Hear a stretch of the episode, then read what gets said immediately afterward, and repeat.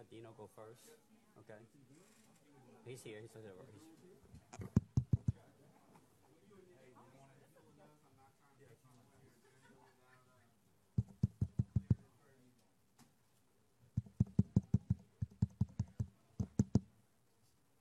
My mic's ready.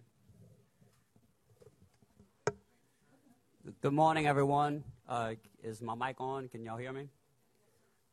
Uh, we're going to go ahead and get started with uh, a, a proclamations. Uh, we have Councilman Deano Bonano uh, with the first proclamation.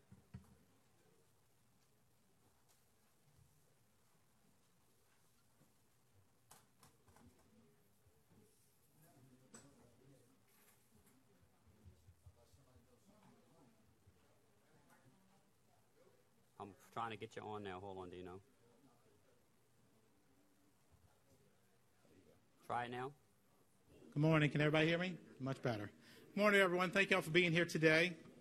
As you know, this nation has been dealing with a crisis for the last three months now. And this crisis has shut down many businesses, especially those in the service industry. And restaurants have been severely impacted. And many of those restaurants struggle every day just to make enough revenue to keep their doors open. However, I'm going to recognize some people this morning, even though as restaurant owners here in Metairie, they spend a lot of time reaching out to make sure that their fellow man, those in need, especially those in the service industry, were fed during this crisis. We have with us here today Steve and Lena Pardo, who are the owners of the Quarter View Restaurant on Clearview Parkway, and I'm going to read this proclamation. Whereas recognizing and commending Mr. Steve Pardo and the Quarter View Restaurant for their dedication and commitment to the citizens of Jefferson Parish during the COVID 19 crisis whereas the Quarter View restaurant in Metairie was closed on the COVID 19 crisis stay at home order, and whereas Steve and Lena Pardo, owners of the Quarter View restaurant, were substantially in- impacted by the economic hardships created by this crisis. The Pardos were determined to help all of those in need during this emergency, especially the service workers.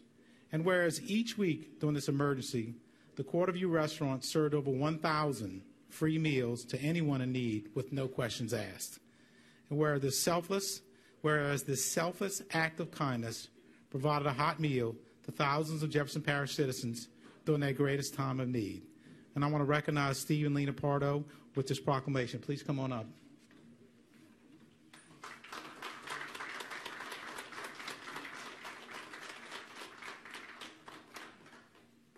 I've known the Pardos for a long time, and I'm proud to say this isn't the only act of kindness that these two individuals have done for our community. They do a lot of stuff that no one ever hears of, but I thought this was especially deserving of recognition. So thank you all both. Thank you. Want to say anything? Thank you, thank you, everybody. But then, can you go this way, sir, Councilman?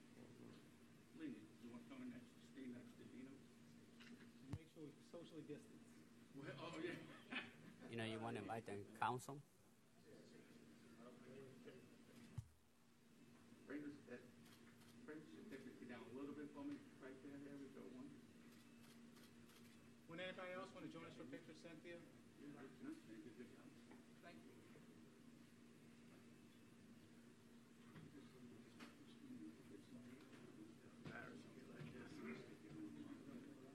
You'll have to know this is extremely difficult for Steve to be here. He is a man of little, few words and does not like pictures.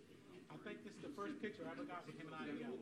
Okay, let's now get on now, so, can everyone tighten up? Well, Well, that's not a good thing, Oh, yeah, okay, still, okay, careful, yeah. I'm sorry, that's right. You haven't read the paper lately? No, I haven't, but thank you. All right, here we go. Good, good. Good, thank you. Thank you. Thank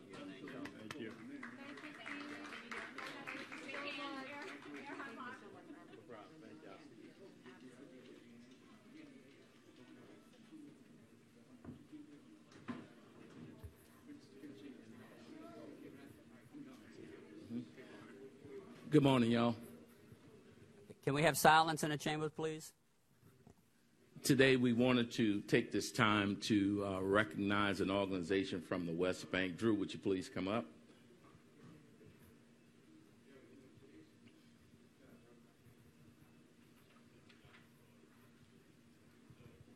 We got President Wes Lowry. Les, thank you. For many, many years, the West Bank Optimist Club has been a resource for our community.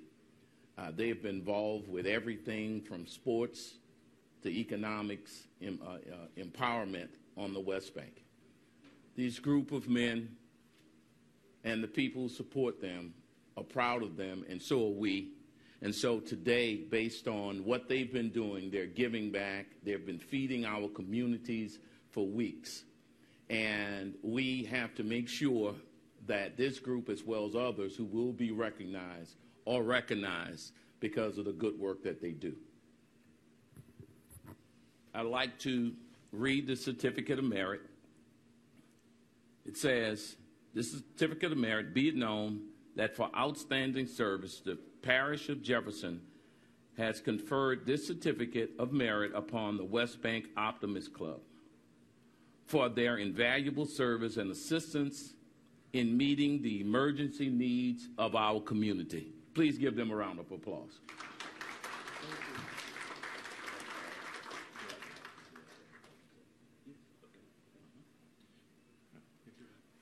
My name is Les Lowry. I'm the uh, current president of the Optimist Club, and I just want to brag a little bit about how to double up on your donations.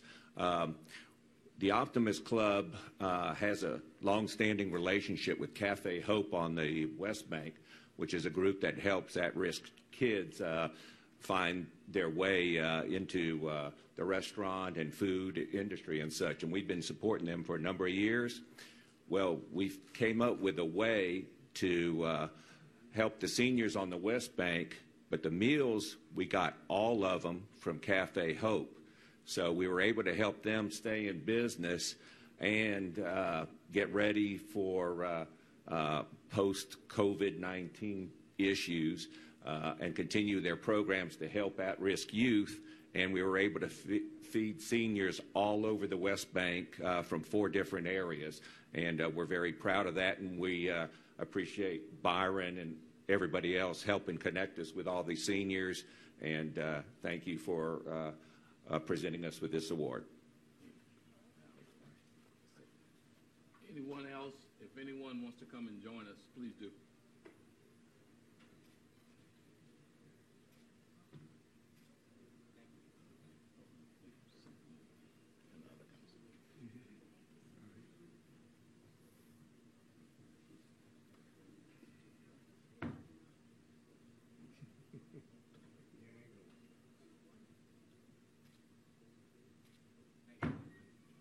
Appreciate everything. All right.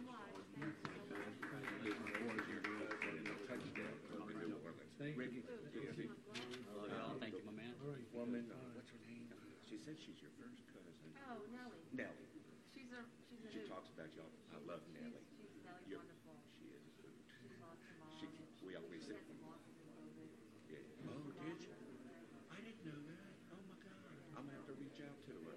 Thank you for that, sharing that with Yeah, me. both of them got sick at the same time. Oh my God. I'll reach out to her. Okay, Okay. good. Thank y'all for what you do. Thank you. Thank you for supporting Cafe Hope. Oh, thank you. Yes, we want to keep them going. Yeah.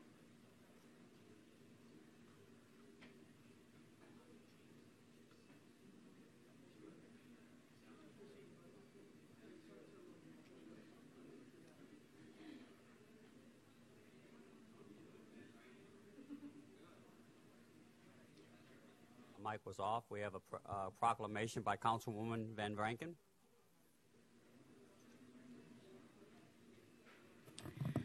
I want to invite a very special young lady up to the front of the council chambers. Isabel, if you would come on forward. She's a um, Metairie resident.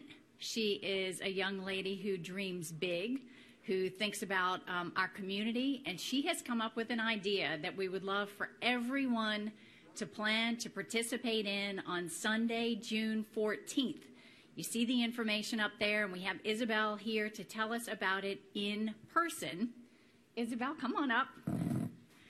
If you would, um, let everybody know how you came up with this idea and um, what you'd like everybody to do. Thank you. Um, my name is Isabel. I'm 12 years old, And this is a project that I've been working on to thank frontline workers by flying kites so you can stay safe and they can continue their work while still being able to thank them. So I was at the levee with my sister flying my kite while waiting for the Blue Angels to fly over, and the idea came to me because they can thank a whole group of people by flying through the sky, but what's a way that the average person could do it and thank them without actually having to go there? So that's when the idea of kites came to me. So we created our website and social media pages, Frontline Kites.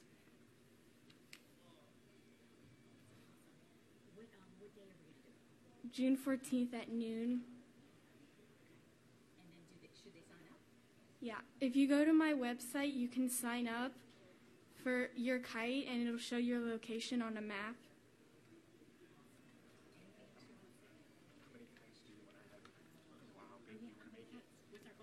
Two million kites worldwide. Everybody's got to get one. Everybody gotta join in.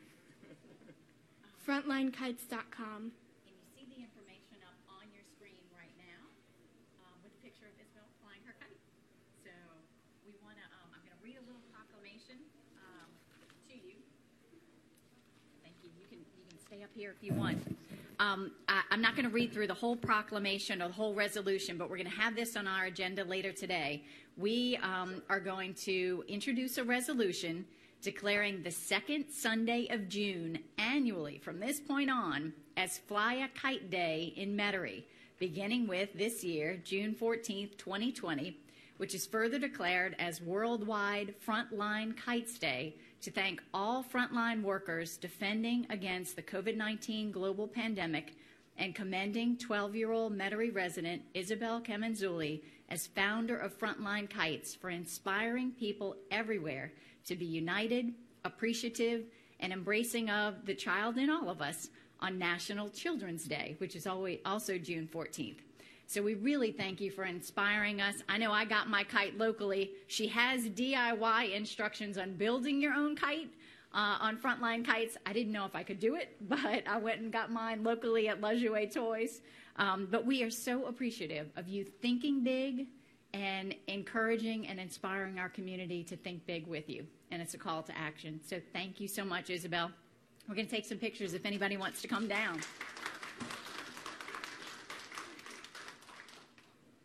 This is for you. We're so excited about it. So,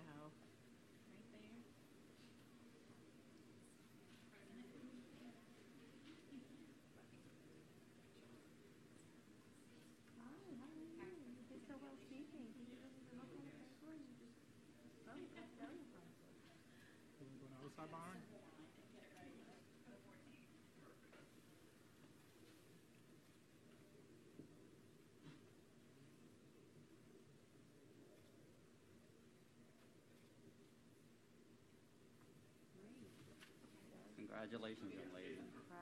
Very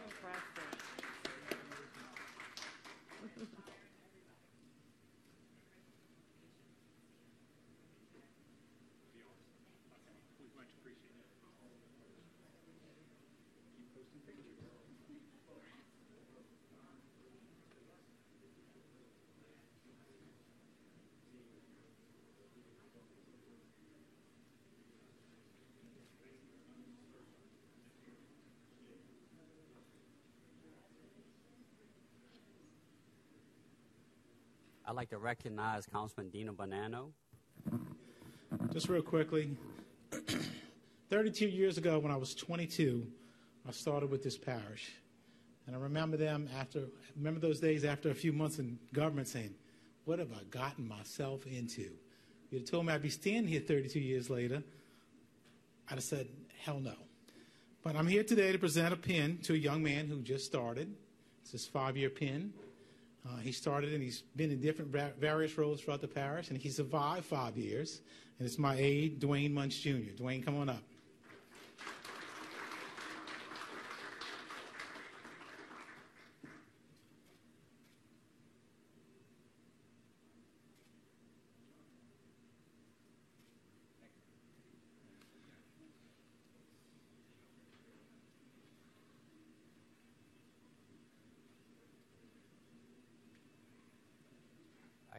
Thank you, Councilman. Um, a- any more proclamations?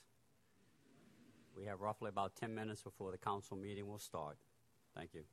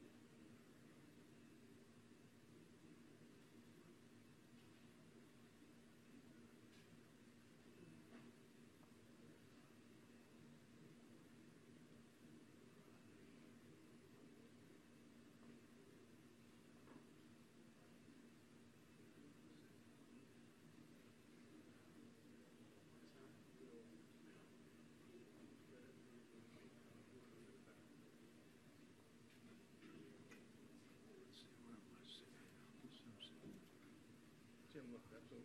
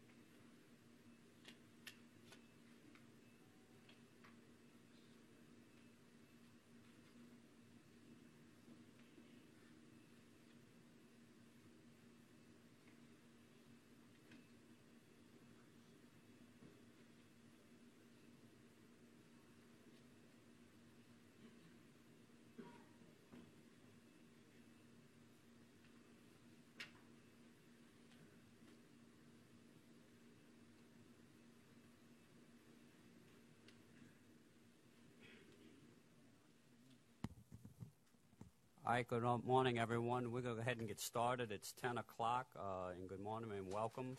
We are at the Jefferson Parish Council Ch- Council meeting on Wednesday, June 3rd, 2020, at 1221 Elmwood Park Boulevard, Jefferson Parish, Louisiana.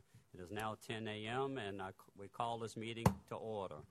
Um, I'd like to call right now on Councilman Impastato, but before so, uh, I would like to ask for a moment of silence uh, for Judge Canella as well as Judge Henry Sullivan, uh, two good men, uh, two good judges, and two uh, good community leaders that we have lost in the last month uh, to Jefferson Parish and the metropolitan area. So if we could have a moment of silence and recognizing that.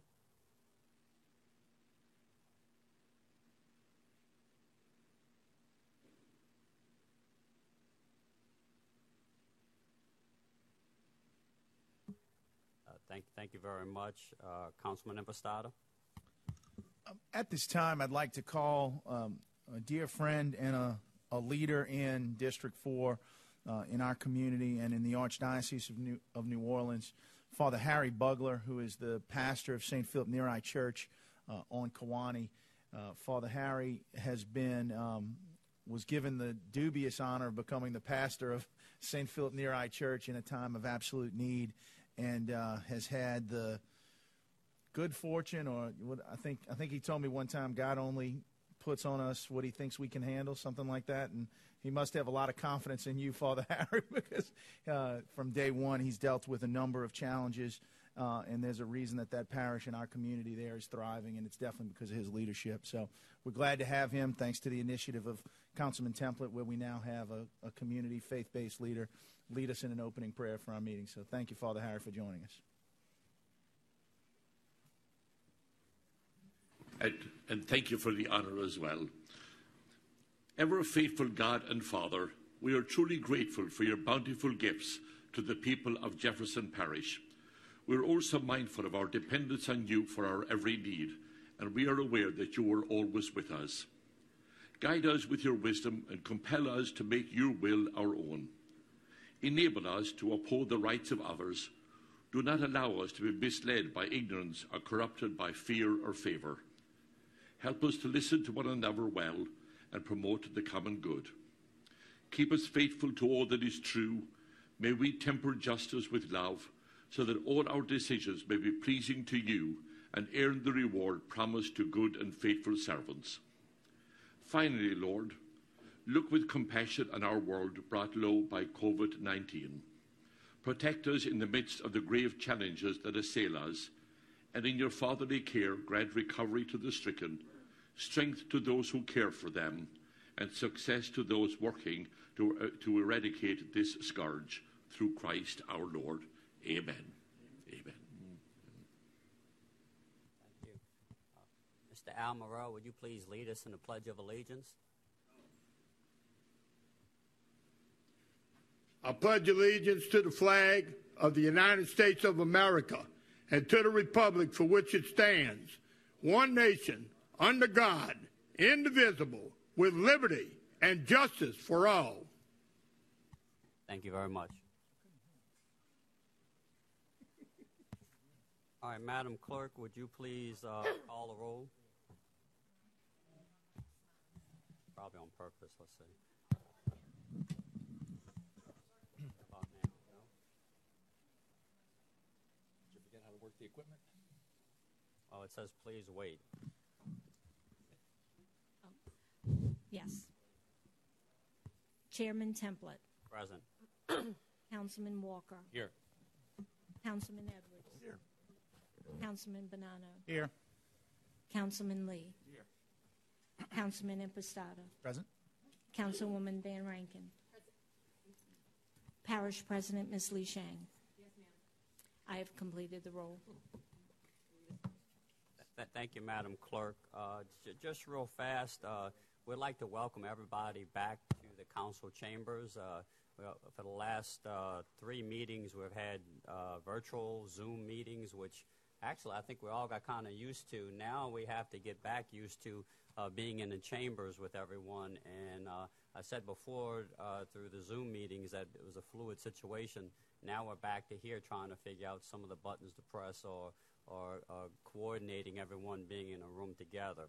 But but stating that, uh, you can tell that we're actually taking the social distancing uh, seriously here. Uh, and you know, just as much as we preach to the public, stay social distancing. Uh, you can see around us we have petitions to protect uh, each other. Uh, the audience is separated. They're six foot between locations where speakers can come and speak.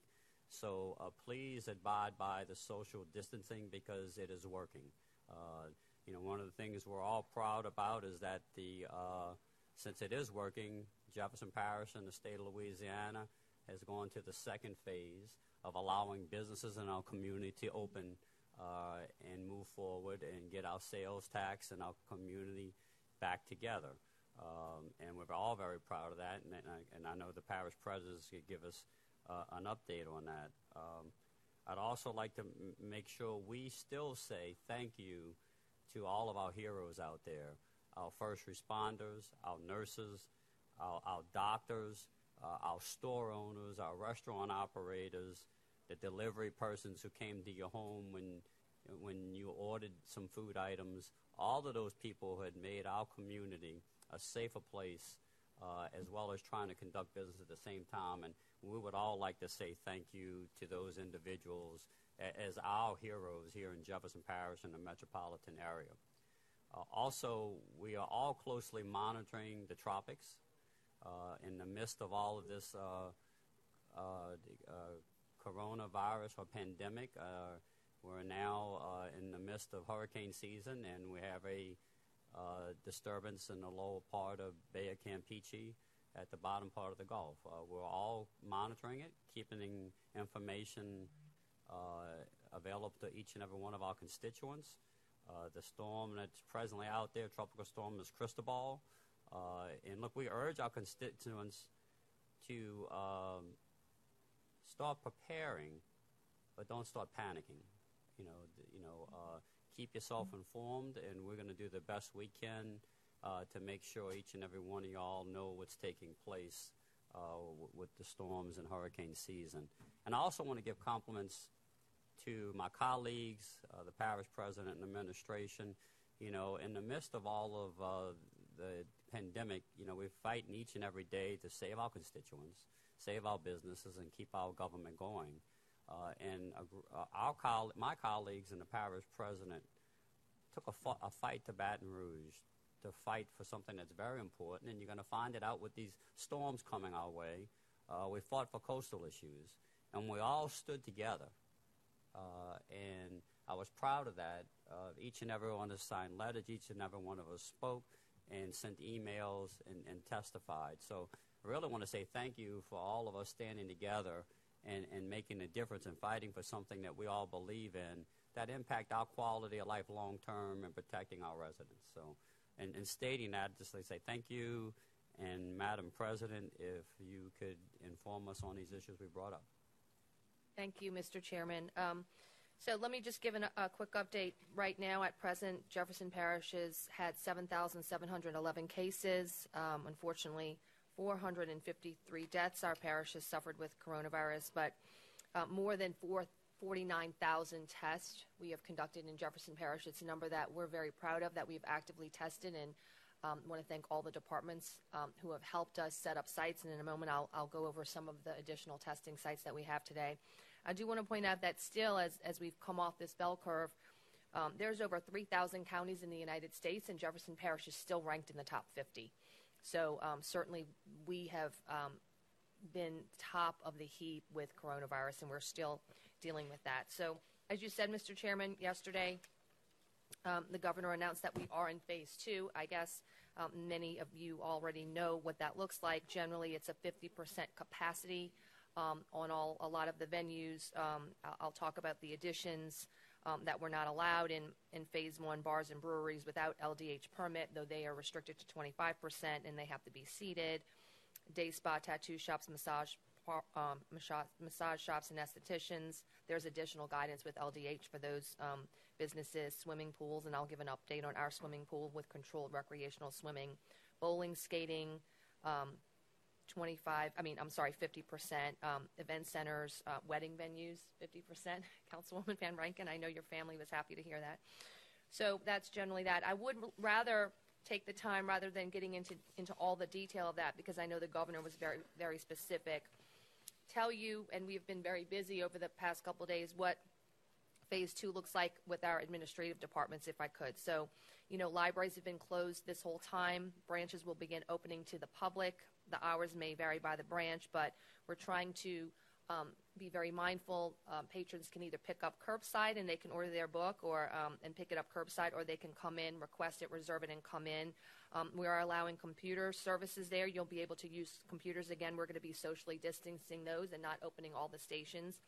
Again, seating in the library is going to be very limited as well, and we're requiring everyone who enters our library to go through temperature screening and wearing um, a face covering. So I do not believe our libraries will be able to get all of that done. We're, we're still installing some plexiglass and some safety precautions by Friday, but we will certainly update the public when we're able to get that done, and we're hoping to get that done uh, sometime next week. Alario Center will continue to be closed because, as you know, that is a testing site for us, and the National Guard, Louisiana National Guard, is um, currently at that. So um, there will be no uh, reservations at Alario Center through phase two. Um, the animal shelter, again, um, will respond to more calls. They've been in an emergency only mode, so they're going to be more proactive on the animal control, bring in more employees. Again, um, still requiring appointments only, but they've been able to do their services um, by having appointments. Recreation, I know that's always very, very much a subject of interest. Phase two contact sports are still not allowed during phase two, but um, so the basketball courts are going to remain closed. But we're happy to say baseball, softball, summer camps all started on June 1st with socially distanced guidelines.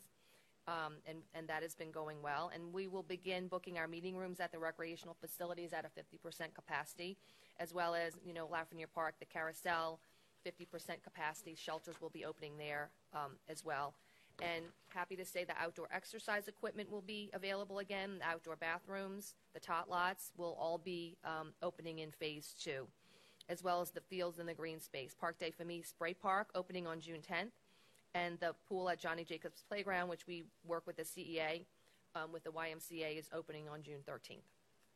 Um, all of the senior pr- programs, the, the leisure programs and leisure activities throughout the parish, um, and those go through through several departments, are going to remain suspended during phase two. We certainly know our senior population is a very vulnerable population, so we're going to continue to um, not have those programs during phase two.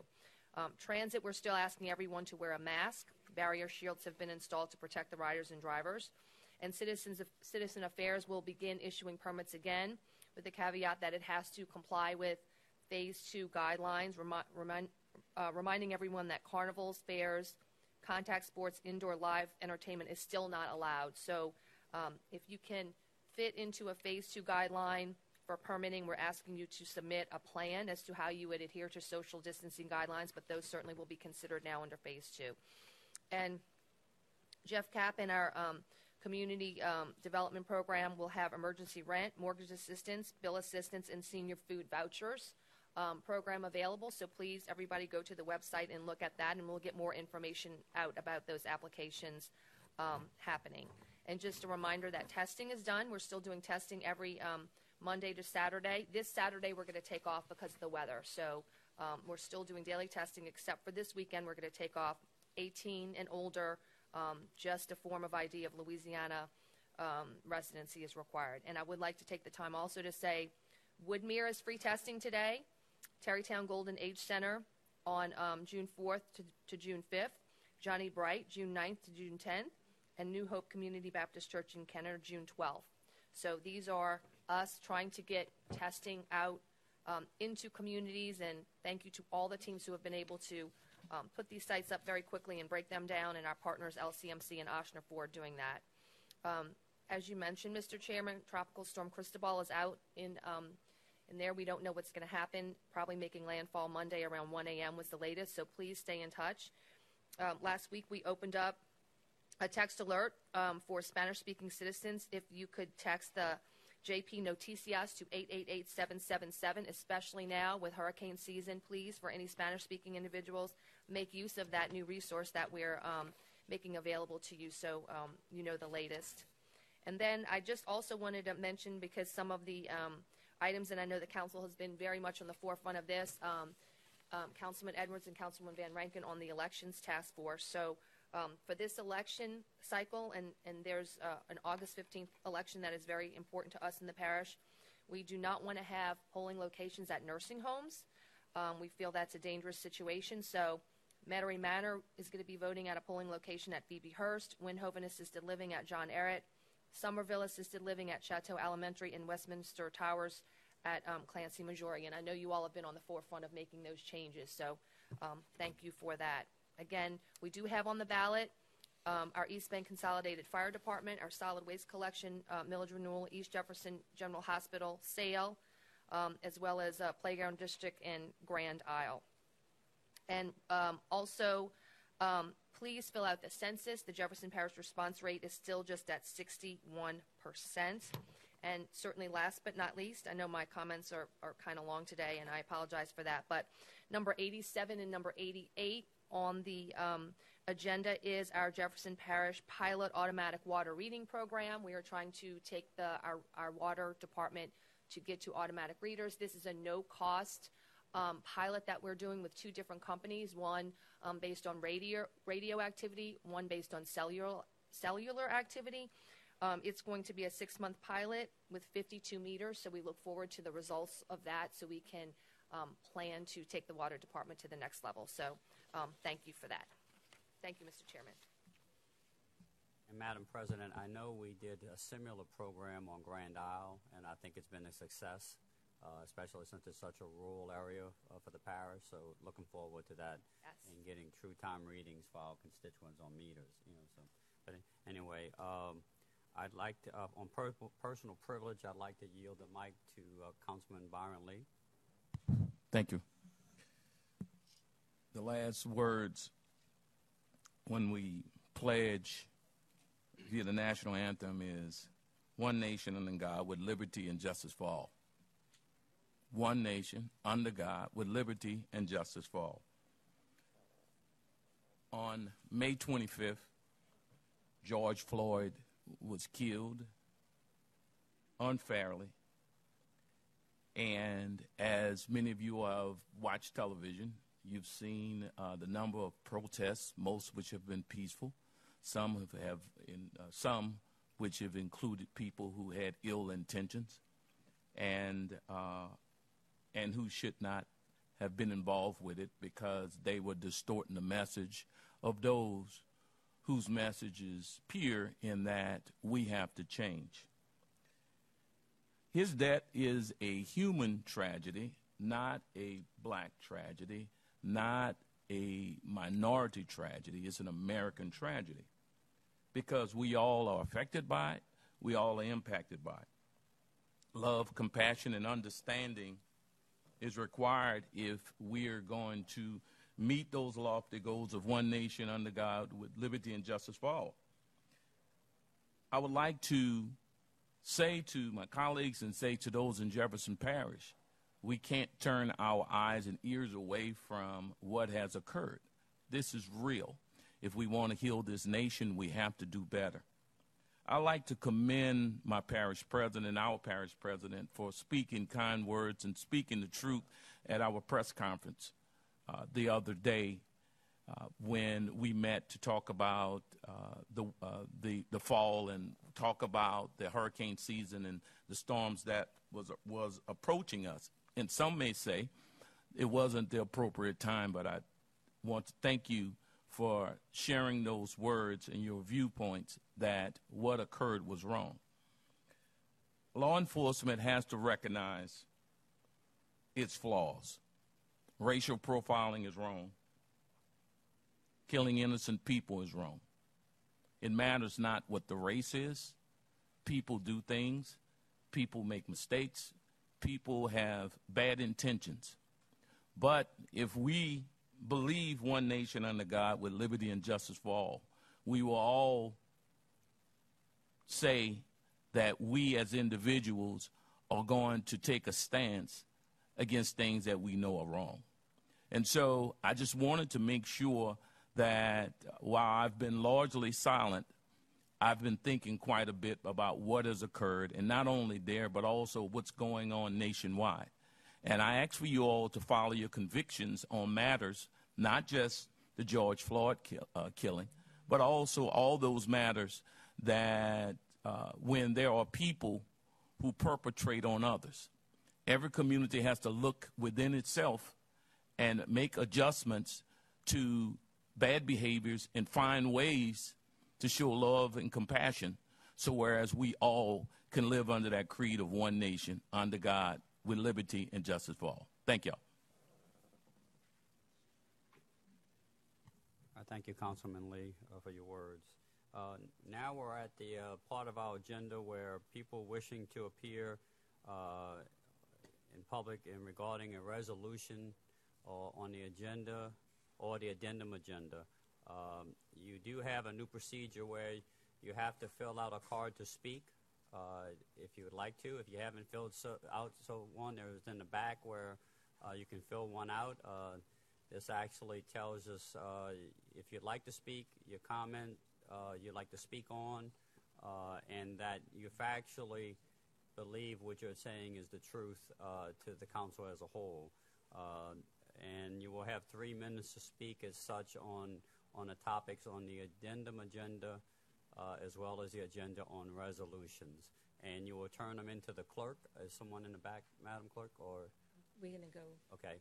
And, and the Madam Clerk will read them, especially with social distancing, will read the names and call you to the microphone uh, one at a time. And please bear with us because this is truly the first meeting, this is being used uh, without a Zoom and um, virtual.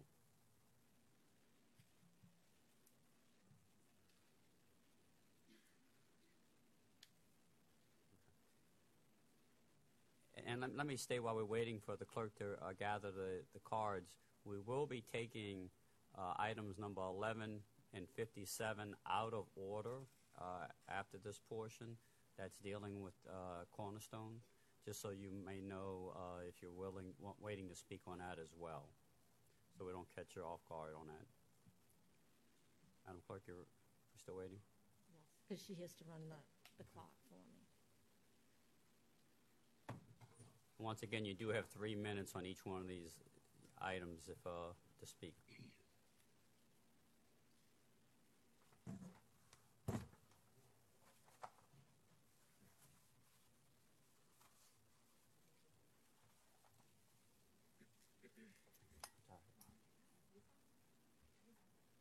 Yes, Go ahead, Madam Clerk.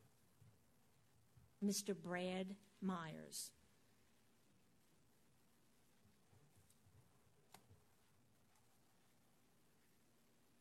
This is on a resolution, Mr. Myers. I I obviously misunderstood. I thought we had, I'm speaking on the Cornerstone um, Okay, all right, proposal. we'll- we'll call you back up then, that's fine.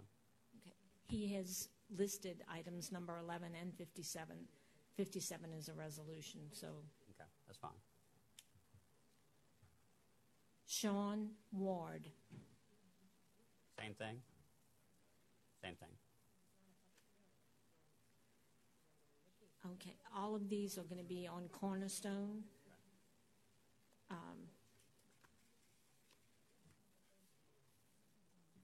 Let's see.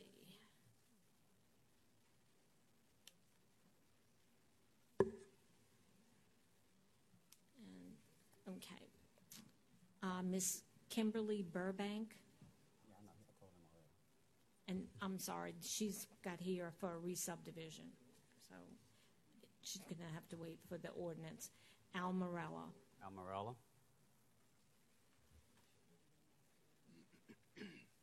Al Morella, 4260 East Loyola Drive, 5th District, Kenner, 4th District, unincorporated, Jefferson, 48 years. Resolution number 40, 41, 42, change orders. Resolution 57, Cornerstone. Resolution 58, uh, another change order. And 62, an increase in the consultant fee. I'd like to get an explanation on these change orders, why it's increasing. 40, 88,135, 41, 20,503, 42 is uh, 46,560, and 58 is 184,495, and 62 is 50, roughly 15,000 and a consultant uh, and a consultant fee. Pretty sure it is. 57, Cornerstone. I oppose this resolution and any resolution and any ordinance that that allows this chemical plant to expand its facilities and produce more product. Now, I'd like to get an explanation on these change orders. Um, Madam President, do y'all have someone that can address the change orders? Mr. Drews is coming up. Thank you, Mr. Okay, thank you. I can speak on 40. Uh, 40, Mr. Morella, is a change order related to our new Bucktown um, Marsh Walk. When the um, boardwalk was built, it had to tie into the existing pedestrian path on the levee. We noticed that the ADA slope was not exactly as it needed to be, so we had to make sure that the concrete um, was tying in seamlessly in a way that is ADA compliant. So we had to bust up a little of the concrete, redo it to make sure that it did tie in and was ADA compliant. So that's what this change order is about. Um, that's been done, and now the boardwalk is open and accessible to everyone. If I may, Council Chairman. Yes, you. On number 58, uh, that's related to ADA, um, the ADA reconstruction at Lafreniere. If you don't mind, I already asked the council chairman to pull that out so we can discuss that and have a presentation made on those at that part of the agenda. Okay. So it'll be discussed. I think it'll answer all your questions on that one. So I don't know what that leaves left for your questions, Mr. Mark. A little bit of 40, 42, and 62. Yeah. Okay. Uh, 40, in addition to the ADA compliance, uh, what happened was the original plans, based on information, showed that the riprap below the boardwalk was only two and a half feet thick. Uh, actually, in certain spots, it was found to be 12 to 15 feet thick. which meant the pile driving. We had to do additional time and materials to punch through that riprap, and that was a significant portion of actually that boardwalk change order. Uh, with regard to 42, that's the Marrero Wastewater Treatment Administration Building. Uh, based on our old records, uh, water line was uh, identified in a location that obviously wasn't under the building, but of course, when we went to start the foundation work, we found that that old water line actually was under the building footprint. So we had to relocate that water line, and that was the uh, cost involved for that change order. With regard to item number 62, it's a North Holland drainage improvement project. Uh, basically, we're putting in a larger size pipe, which is is going to, you know, cause us to have to replace some concrete pavement where we were put the pipe in. Uh, after going out into the field, uh, you know, during the design process, we realized that there were a significant amount of additional panels, not directly affected by the drainage, but adjacent that we would have to tie into. So we decided let's add that work to this project, get it all done at one time. And so, of course, uh, that wasn't in the original design scope, so we added that uh, and an appropriate fee for the consultant to add that to the design plans. Thank you. Thank you. All right, thank you, Mr. Morrell. Um, Madam Clerk? I think there was one more, Mr. Chairman. Mr. Webb will address 41. Oh. Okay, Mr. Webb.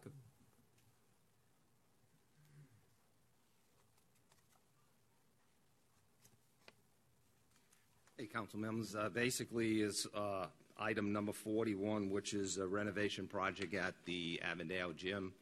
Uh, it was like six components that we needed to have work that we had to have done.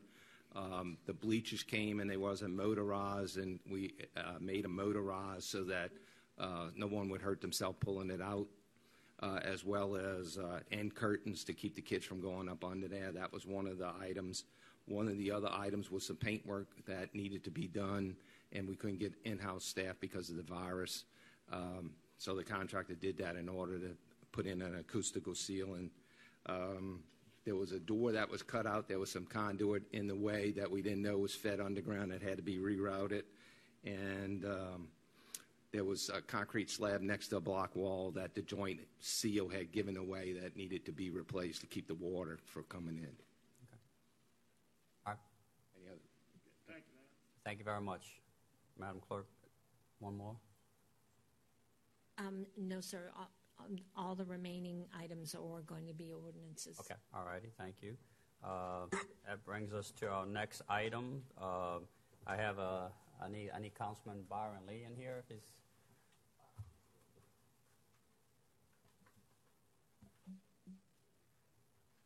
We have a a notation here that we will uh, suspend the rules and take 11 and 57 out of order. Uh, Any objection on motion by Councilman Byron Lee, second by Councilman Templet to take agenda items number 11 and 57 reg- regarding Cornerstone Chemical Company out of order? Hearing none, so ordered. So now, Madam Clerk, um, we're sitting now um, on the special zoning ordinances uh, dealing with uh, item number 11. Can you please read?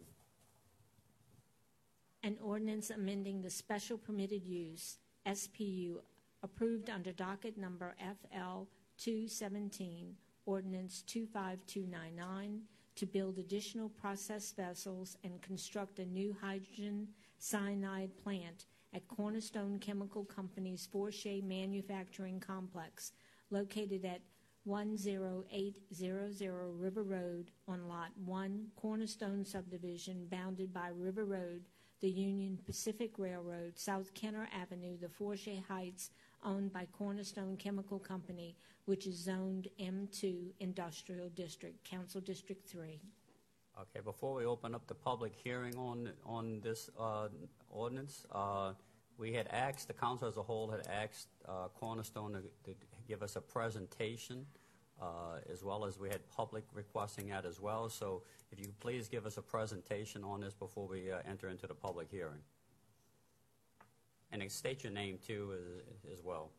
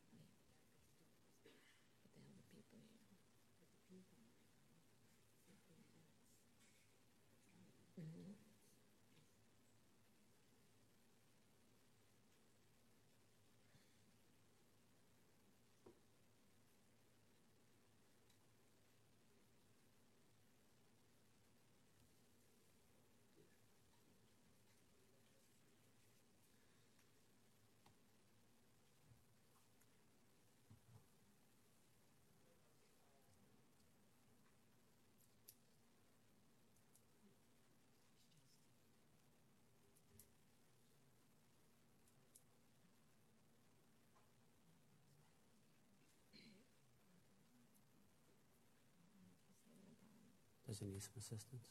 Do you need some assistance?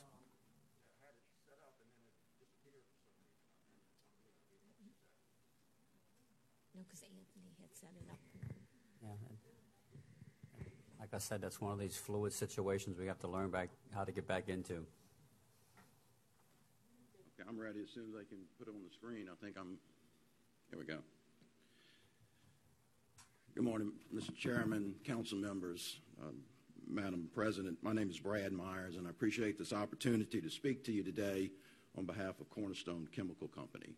Uh, First, I want to thank you all uh, for the hard work that you and the- all of the parish employees have put in in the attempts to limit the impact of COVID-19 on the citizens of Jefferson Parish.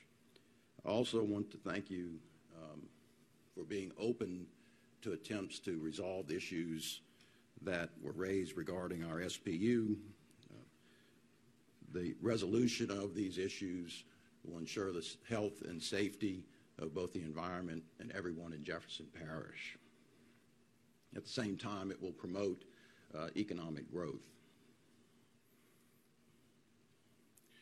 Cornerstone uh, has been in operation at the Fortier Manufacturing uh, Complex on, on approximately 80 acres uh, near Waggaman since 1963.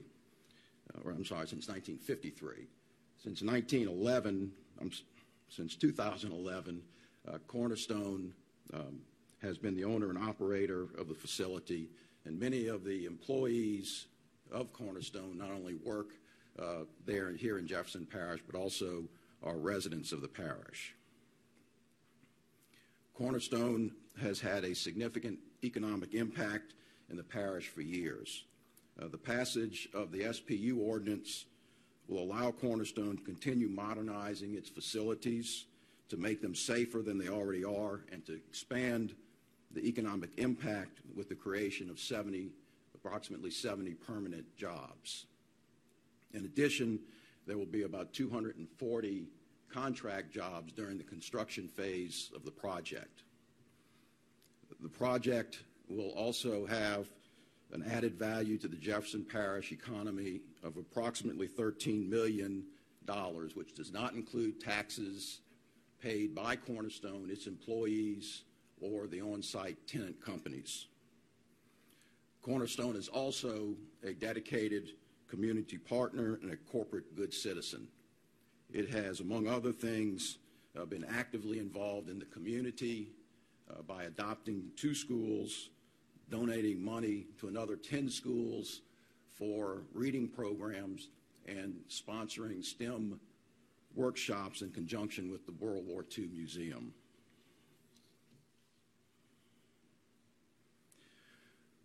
One of the things that is sometimes lost when we talk about chemical manufacturing facilities is that they make products that improve the quality of people's lives and are good for society and benefit society. Cornerstone has safely produced acrylonitrile, melamine, sulfuric acid, HCN, and urea for decades. These products are sometimes called building block chemicals that are used to make products that we use in our everyday lives. In the automotive in- industry, the aerospace industry, for water treatment, for coatings and laminates, and then and in the pulp and paper industry. The high quality acrylonitrile that we produce is used to make carbon fibers for air- aircraft uh, like the new Boeing and Airbus lightweight aircraft and for use by the U.S. military. The hydrocyanic acid and sulfuric acid that we produce are used in making protective barriers like the ones in front of me and those in between each of you.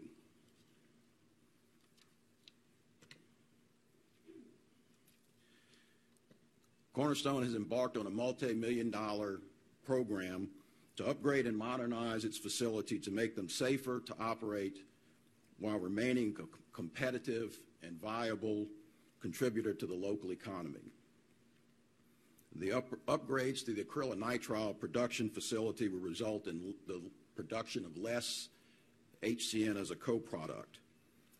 The new HCN facility will simply replace the loss of co-product and will only generate enough HCN to be consumed on site. And I think it's important um, to, to emphasize uh, these three points that the upgrade to the facility will not increase the amount of HCN over that which is consumed on site. Secondly, all of the HCN that is produced on site is for consumption of on site tenants. In other words, it won't be shipped off by rail car or tank car, it will remain on site. And third, the HCN is not stored on site. It's all consumed in the manufacturing process. The HCN facility, the, the yellow square, um, represents the location of where the HCN facility will be built. It will be built in basically the center of the 800 acre footprint of the Cornerstone facility and hundreds of yards from any fence line. This is a conceptual view of what the HCN plant will look like after it's constructed. It will be it will use state-of-the-art technology from the world leader in this business. In conjunction with that company, the project has gone through numerous design, safety, and engineering reviews to make sure the project will be constructed and operated to meet or exceed state and federal safety and environmental standards, and to address the concerns raised by the Council when the original SPU was revoked. And we're going to come back to this slide in a minute, but you'll notice the round circle is where the two process vessels that we um, propose to, to construct uh, will be located. The unit, as I mentioned, will have two small process vessels, each with a total capacity of less than 5,000 gallons, which is less than the capacity of a standard tank truck that you drive next to every day on the interstate um, or that you see delivering gas to the so- local Circle K. In my case, I didn't drive next to them. They were zipping by me on the interstate, clearly exceeding the speed limit. The, as I mentioned, these are not uh, storage tanks, but are, but are needed to safely operate the unit. One of the tanks will be completely empty except during the startup and shutdown of the unit. The other tank will only be partially full during the operation of the unit to safely allow the product to be moved from the processing unit to the on-site tenant.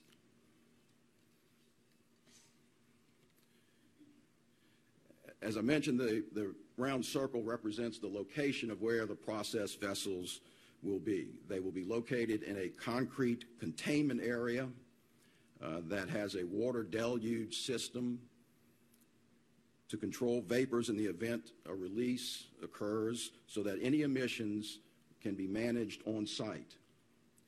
Uh, there will also be continuous monitoring for HCN. There will be monitors inside the containment area, on the perimeter of the vessel, and on each of the employees who works in that unit uh, so that we are able to immediately detect any release, no matter how small, so that it can be managed on site.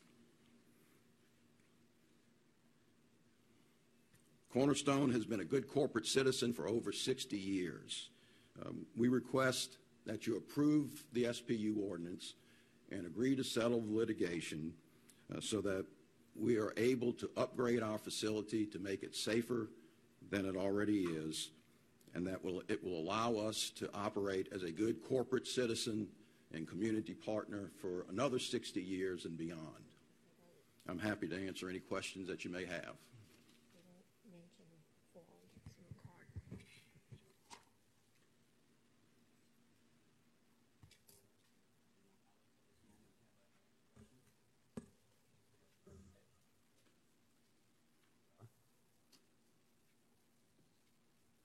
Thank, thank you very much. All right, at, at this moment, then we'll, we'll officially open the public hearing on item, uh, summary number item uh, 25426. Um, oh, Anyone uh, wishing to have public comment uh, in favor, uh, please come forward. Uh, We will allow 15 minutes uh, for people uh, in favor and 15 minutes for those who oppose. Uh, You can accumulate your time amongst yourself, um, but you will have 15 minutes for and 15 minutes against. But right now, we're uh, hearing the- the clock is starting on the 15 minutes for. Please state your name. Good morning, Amanda Herner, Director of Membership for the Jefferson Chamber. Um, I'm here today on behalf of the Jefferson Chamber President, Todd Murphy. He had an unavoidable family situation that required his attention this morning, so I'm here to deliver the following statement. Dear members of the council, I write this morning to ask that you move to put this legal situation behind us. During the past year and a half, this council and the previous council has had much transparent and deliberate conversations and debate with all the stakeholders involved.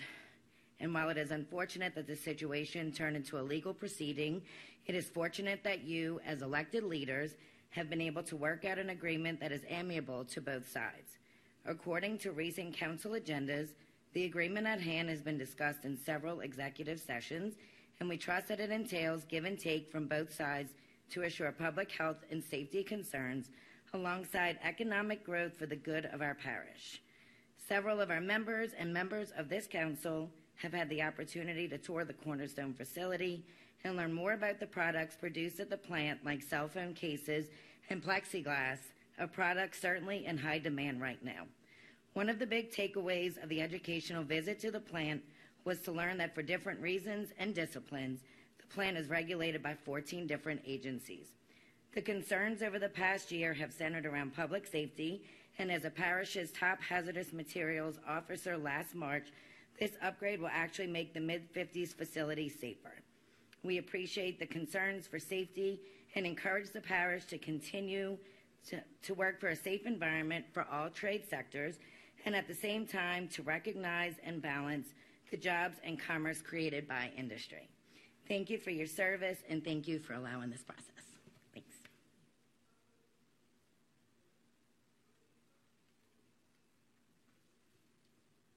Go ahead, sir, and state your name so we make sure you have a card filed. Yes, sir. I filled out a card. Um, uh, my name is um, Michael Zogby. I'm a resident of Waggaman, Louisiana. Uh, I have four years of uh, experience in the chemical industry uh, and an engineering degree from Louisiana State University. Uh, after learning about the exciting opportunities at Cornerstone, uh, I landed a job with them. Uh, I decided to move to Waggaman, only a few miles away from the site. Uh, knowing the site is comprised of good people who prioritize safety, it was an easy decision for me and my family. As a community member and worker in the chemical industry, I ask you to please approve items 11 and 57 in support of Cornerstone. I learned of a misconception from a few residents of Waggaman that Cornerstone is introducing HCN to the site for the first time by way of this permit. The truth is that Cornerstone has been safely operating with HCN for over 60 years, as we saw in the presentation. The goal of our production facility is to ensure safe operations for ourselves and our surrounding community. In order to be successful in safe operations, it is imperative that we do everything we can to mitigate risk by using every technological advancement and industry leading best practice at our disposal. By denying this permit, you're denying the opportunity for Cornerstone to upgrade and modernize the existing facility to a state of the art condition. Not only will this stimulate local economy, but will also ensure safe and reliable operations for years to come. Thank you for your time. Thank you, sir.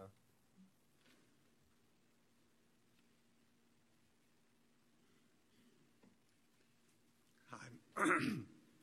My name's Kent Finger. I live at 300 Orpheum in Metairie. Um, my wife Elizabeth and I have lived on Orpheum in Metairie for over 25 years as I've worked at the plant. Um, we're very thankful to raise our family in this wonderful place. Um, we have a son that just um, finished 10th grade, so he'll be a junior next year. And, um, and I'm very thankful to have this great place to work. I've been at the plant for 28 years. I'm very proud of my coworkers. I'm proud of the work that we do. Uh, I'm in maintenance, so it's our job to make sure the plant stays reliable and safe. And I know, I know from personal experience that we do exactly that. We keep the plant safe for ourselves and everybody in this community. And, I, I'd also like to say that I'm second generation at the plant.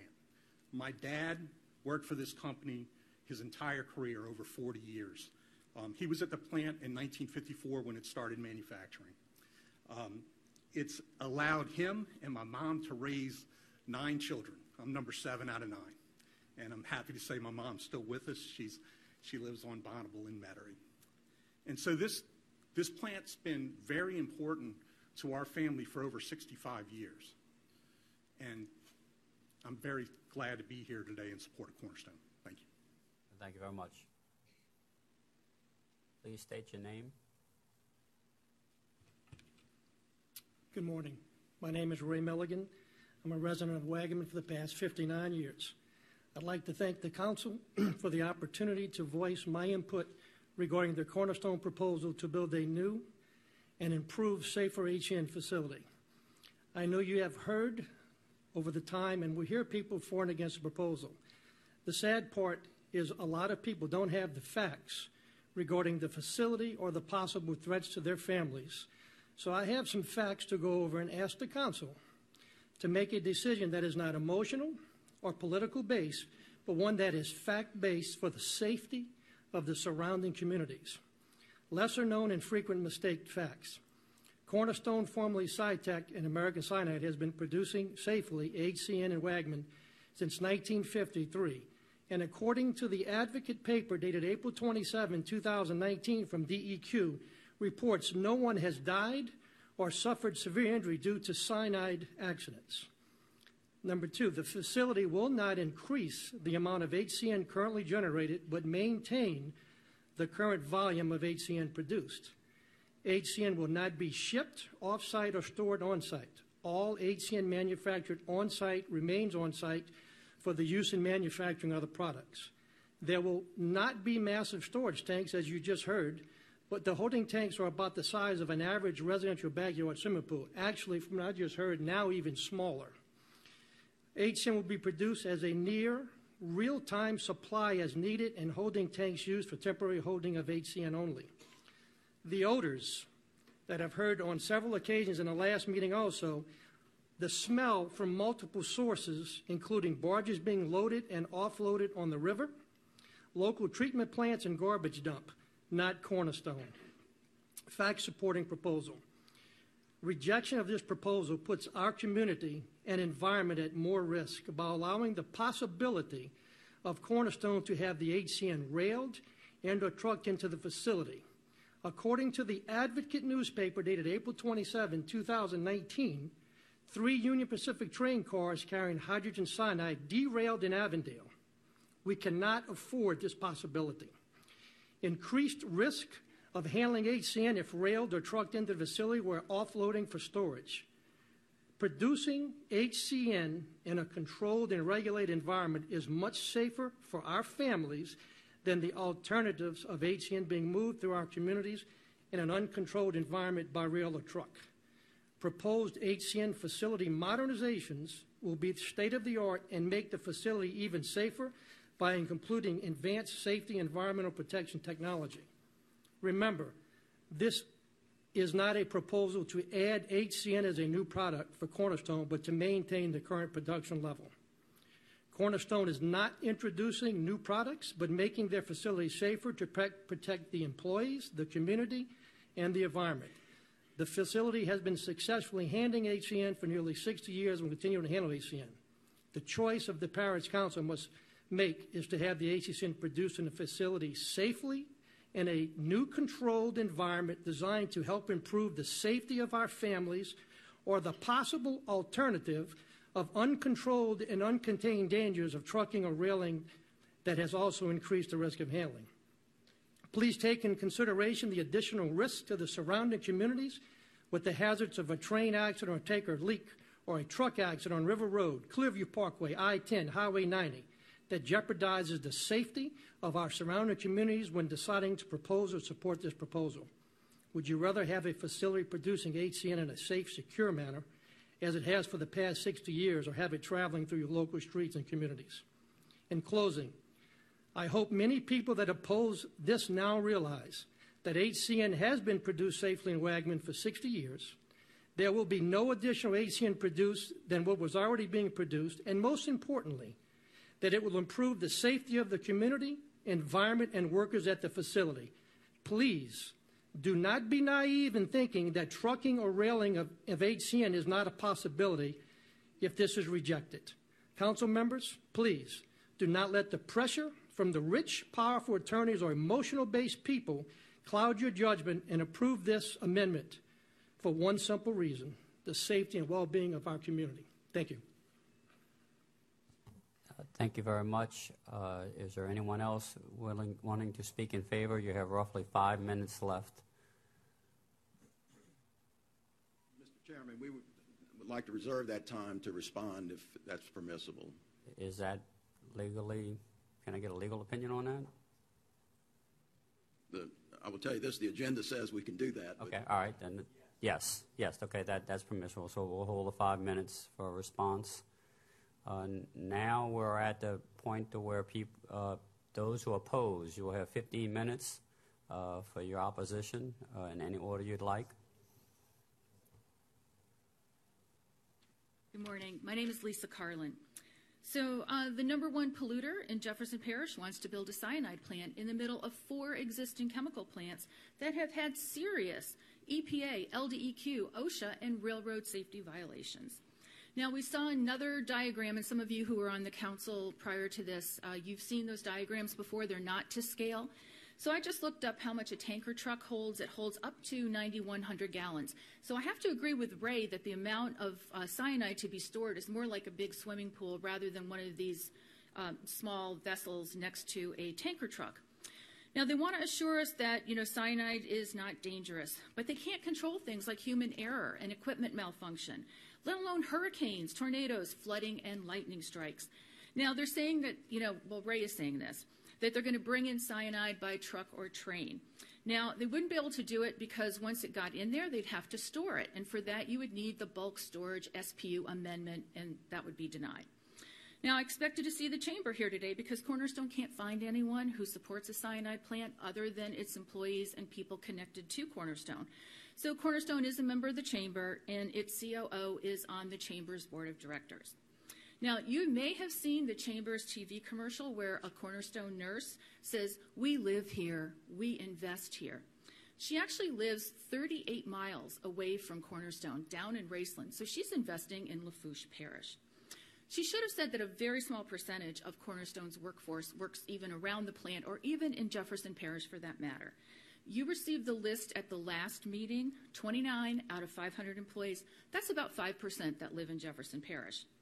Now, in the most recent batch of emails in support of a cyanide plant, they're from Cornerstone's vendors in Baton Rouge, Orleans Parish, and Texas. So far, we still haven't had a single unbiased citizen come forward to say they're in favor of a cyanide plant. Now, in his letter to Mayor Cantrell recently, Mr. Murphy wrote that the chamber has nearly a thousand members. Now, according to JEDCO, there are 14,114 businesses in Jefferson Parish. So the chamber's membership consists of less than 7% of the businesses in Jefferson Parish. Now, our air quality group has over 2,800 members, and we've talked to a lot of business owners in Jefferson Parish, and many of us are business owners ourselves. We've also talked to people in the chamber. You know, everyone has said, well, they're all for economic development. A cyanide plant? I'm not sure what happened here. Um, I live on a street that's about six blocks long. The people on my street, just my street, pay more in property taxes than Cornerstone now pays. And if the cyanide plant is approved, it will be exempt from property taxes for at least 10 years. Now, the creation of 15 new jobs does not even begin to offset that. That's the number in their LDEQ permit. So now we hear it's 70. So now, and it's great that Cornerstone gives pencils with its name on it to the kids at the school and gave a hose to the fire department. A lot of businesses give back to the community.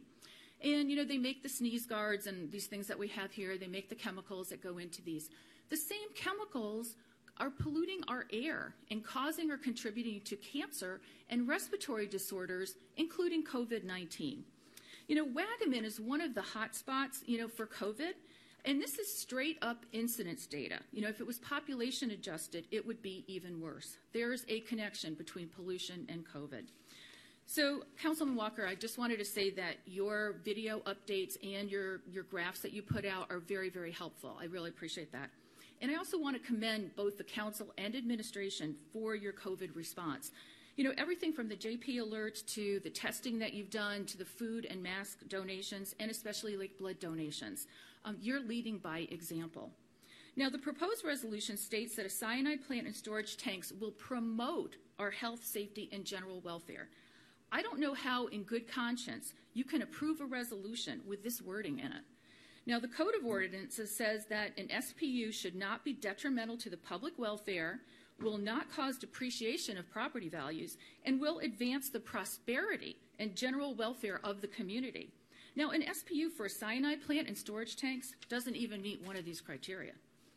One thing that the community wants but will never have if there is a cyanide plant is peace of mind. You know, we don't want to live a life of worry that something is going to happen. With a cyanide plant, there is no chance of escape.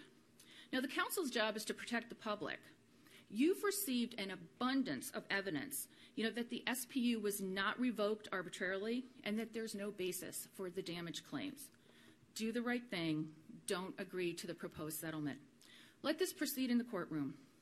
As you know, the citizens aren't afraid to, about going up against Cornerstone in court, and you shouldn't be either. Thank you. Yes, ma'am. Just state your name for the record. I'm Michelle Tusvich. I live in 9547 River Road in Waggaman. I am a resident of Waggaman, and I am not naive enough to believe that there hasn't been cyanide there. But according to the ordinance, on um, it's stating that this is not a modernization; that they are looking for new. The way it's written, cyanide plant. So those terms right there are going to make a lot of people question what they are actually trying to do. And that's what we need to clarify. We need transparency and we need people to understand really what's going on. Thank you. All right, thank you. Ma'am, just state your name for the record. I'm Jenny Zimmer. I live at 9213 Rosecrest Lane in River Ridge. Mr. Yura, when we met on March 26th, you said you wanted Cornerstone to be a good neighbor. Council, I'm very sorry that they chose expensive litigation instead of a dialogue with its citizens.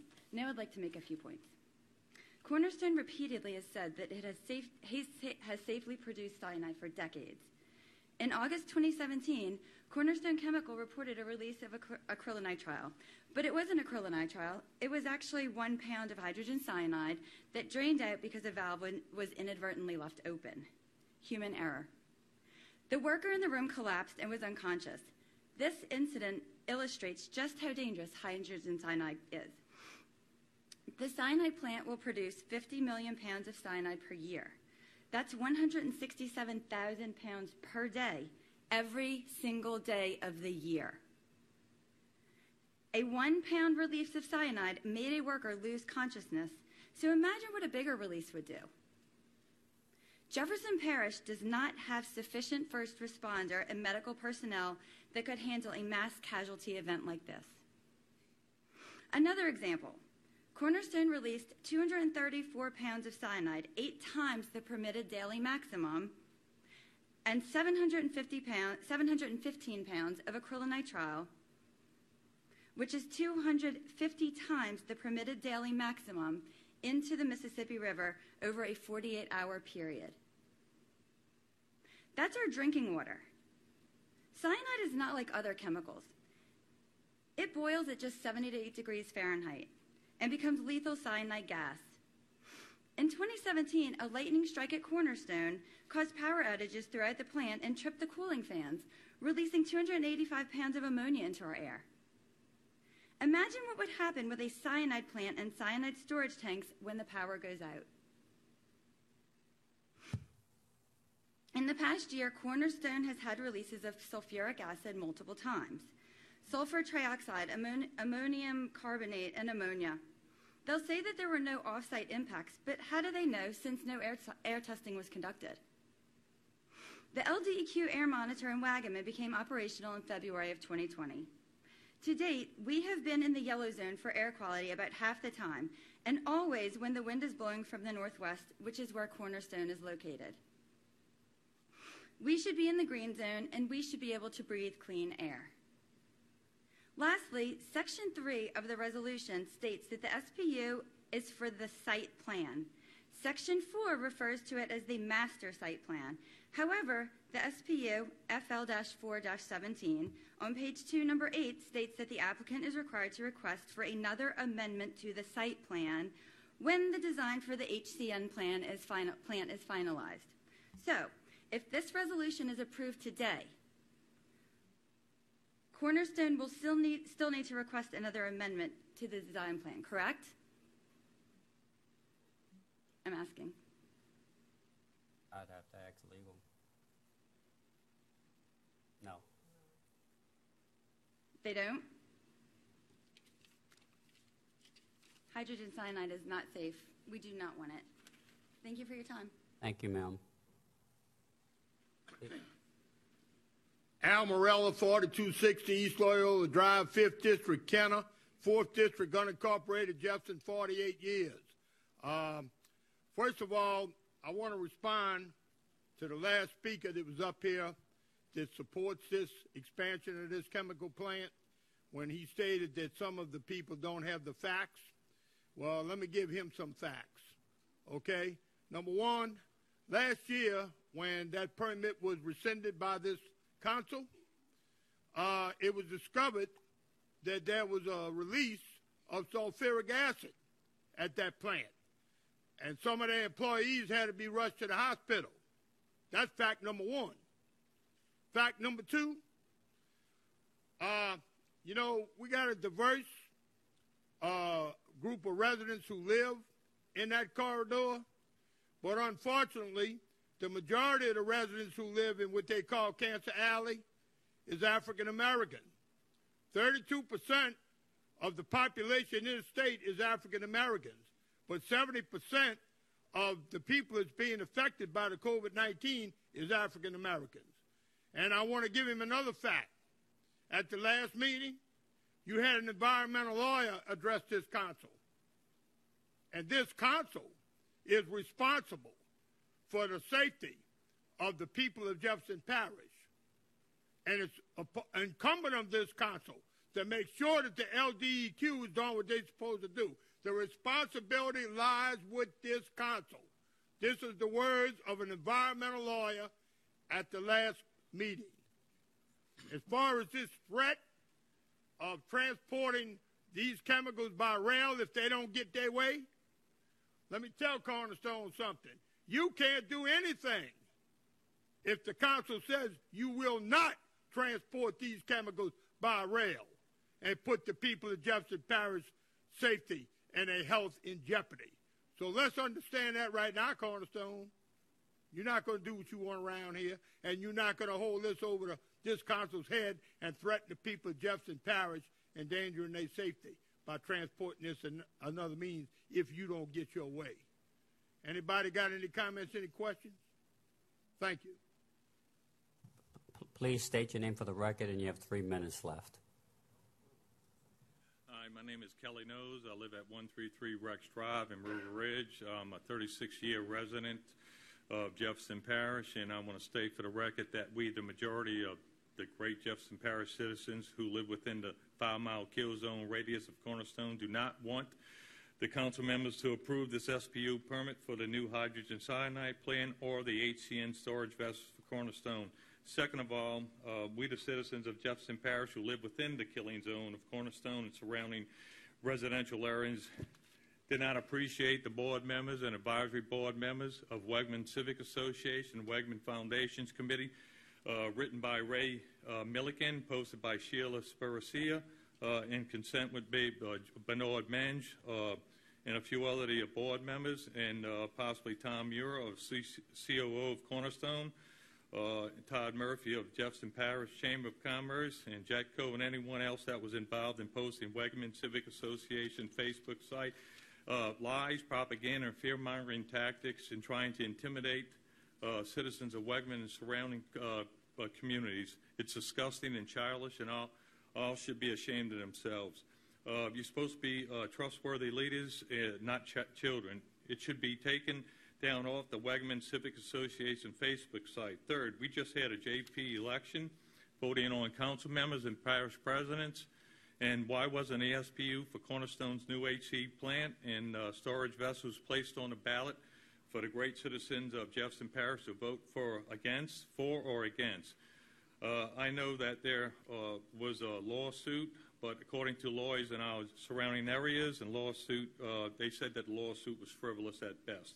Just like the amendment, uh, the amended SPU, you're all voting on today. It is vague, especially in the size and the capacity of the vessels.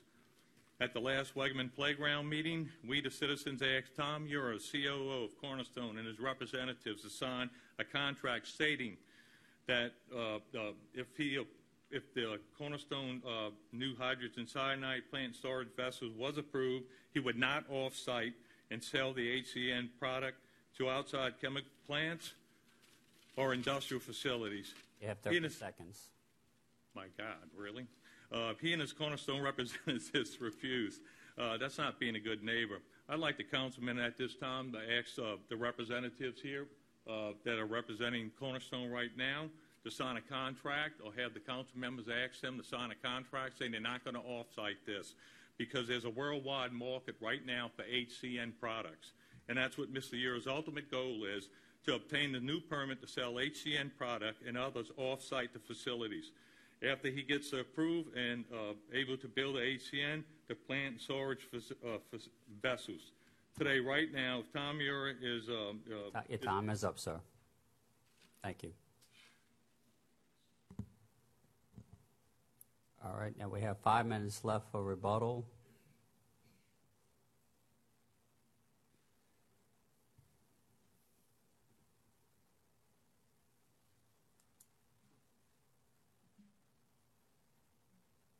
Good morning.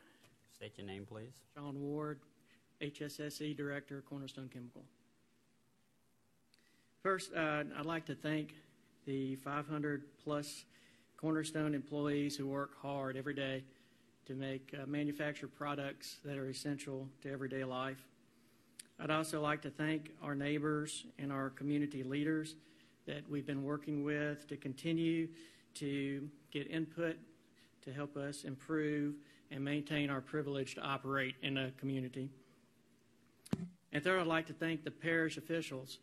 When you begin a SPU process, there are many people on the parish level that uh, review plans and documents, and this just a few include the planning department, the emergency responders, the hazmat, environmental, the code enforcement, um, council members, and executive staff. So all of our plans uh, previous to this SPU, including this SPU, and future SPUs are reviewed by uh, all these uh, parish uh, officials, and we thank you for that. a couple of things, a couple of notes uh, as rebuttal. Some of the statements that were made today were either factually inaccurate or taken out of context. And as Cornerstone, we're a very transparent company and always um, available to answer questions on any of these specific items. One of note was the number of employees that uh, reside in Jefferson Parish. We had 29 email responses, I believe, for the last parish council meeting. We actually have 120 employees or workers that live in Jefferson Parish. So I just wanted to correct that statement. Also, there have been notes uh, during the council discussions concerning uh, reporting and our permits.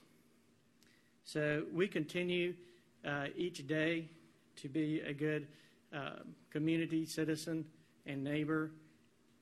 We maintain our privilege to operate by adhering to regulatory requirements and permits. If we vary from these requirements, we report them out. We have a strong culture of reporting. Even erring on the side of caution and over-reporting at times. But we do this to protect our community, our neighbors, and our people. We continue to work on projects and site synergies to more efficiently utilize natural resources, energy, and raw materials, which in turn is beneficial to the environment. There are a number of projects Minutes left, sir. and, and products that we make that uh, in, the, in the previous slides that you see are, are very beneficial to the environment. So, um, in closing, I just want to thank the council again for your consideration of uh, the settlement and uh, thank our neighbors for their input uh, during the process as we've uh, worked through to this point. So, thank you again. All right, thank you very much. Uh, At this point now, we'd like to close the public hearing on uh, item, item number 25426, but I would like to at this moment call Steve Mutz, uh, the Jefferson Parish Hazmat expert, uh, to give us a report or um, information concerning this issue. I'm Steve Mutz. I'm the Hazardous Material Risk Coordinator for Jefferson Parish. Alex Gorman is the assistant. The two of us make up the hazmat unit for Jefferson Parish. Um, our main responsibility is the safety of our first responders. Beyond that, the safety of the community and the environment. We had some issues with the previous ownership of this facility when it was Cytec that we felt that they weren't keeping up with the maintenance issues. When Cornerstone came in, we implored them to upgrade this facility and handle up on their maintenance. I think this is a sign that that's happening. A lot of times, uh, the, the negative to the plant has been about the cyanide. Well, they already produce cyanide. That's not going away. The, what we look at is the safety of it, and that means new and new technology, new plant, and that's why we had no problem with this facility going forward. And to use an analogy, and I'm stealing this, you're looking at a 53 Chevrolet. And think about an automobile in the 50s and the safety features on it. And then think of all of the safety devices on a new automobile. It's the same in all aspects of these plants. Do you have any questions? Yes, let me ask. So, so basically, your professional opinion, this would be an improvement for Jefferson Parish's safety uh, if this would go forward? Absolutely. It's a no-brainer. All right. Does anyone have any questions for Mr. Mutz? Council Chairman? Um, I'm sorry, you do? Uh, Co- Councilman Impastato? You may have said this and I missed it, Mr. Mutz, but you not only are, you know, our hazmat representative for the parish in charge of analyzing these kinds of um, permit requests and the safety of this area, but you also have a personal stake in this area, don't you? Don't you live? Well, I, I grew up in, in Live Oak Manor subdivision in Waggaman. Uh, with the first 14 years of my life. And I'm familiar with the plan. That's what I mean. I mean, it, so at, in your professional opinion and also in what you believe is in the best interest of the community, you believe this is appropriate, as you did Absolutely. two years ago. I haven't wavered. Okay. Thank you. I- I'd like to recognize Councilman Walker. Since Cornerstone took over the plant, how many problems have you had? How many issues with Cornerstone where there's been the public safety involved? That we've had to respond to, two. And to what degree were those No, emergencies? no offsite impact. You maintain that this new facility would, as you said before, be safer and more secure than what is there now? Oh, absolutely. Thank you. All right, th- thank you very much. Uh, At this moment, uh, Councilman Byron Lee. Yes, thank you. Uh, Before I move forward, uh, I would like to yield to uh, uh, Councilman Impastato. I believe he, you, If you want to open, I, I just at some point would like to make some comments, so. Okay, all right. Uh, I- I've had opportunity to review this uh, from all uh, lenses, if you will. And uh, before we move forward, uh, we before we moved forward, we wanted to make sure that the public had an opportunity for its input. It was on the last council meeting. We deferred it uh, uh, because uh, Councilman Deano Bonano asked for it, and it was the right thing to do. And so I'm thankful for the deliberative process and that we're here today and able to discuss it in public. And uh, before I move, uh, uh, Mr. Impastato, if you want to have something to say. If, if that's okay with the two district councilmen. Right. Yeah, I just, you know, mo- many of my comments will be similar to those I made a year ago uh, when this, give or take, when this issue was was addressed by the prior council. From a philosophical standpoint, I will say I probably agree with the opponents uh, on this issue more so than the proponents. Um, things that Ms. Carlin, Ms. Zimmer said philosophically, um, I, I happen to absolutely agree with. And if, in the sense that if someone were to come today and say, we want to build a, a new cyanide plant, we want to start up a business and get a permit to start producing hazardous chemicals in Jefferson Parish, um, I would have a problem with that. That's a challenge for all the reasons dictated. I understand that. Um, and I live in this community. My family's in this community. My livelihood is spent um, holding companies like Cornerstone accountable for uh, their failures and their and their inability when it comes up to um, to activate and implement the appropriate safety practices. Unfortunately, this is not that is not the situation we're presented with. You know, we're not in a situation. I mean, we don't have a, a DeLorean and a flux capacitor bring us back to 1953 and look at this anew. We don't. Um, that's unfortunate. Uh, and I'm not questioning the judgment of the parish in 1953 at all, um, when Dominic Jr. was barely around. but uh, we're not in that situation. Uh, we are in a situation where we're left with a plant that was built in 1953, producing this very hazardous chemical starting back then when the name cyanide was even in the name of the company. so we know it wasn't a secret.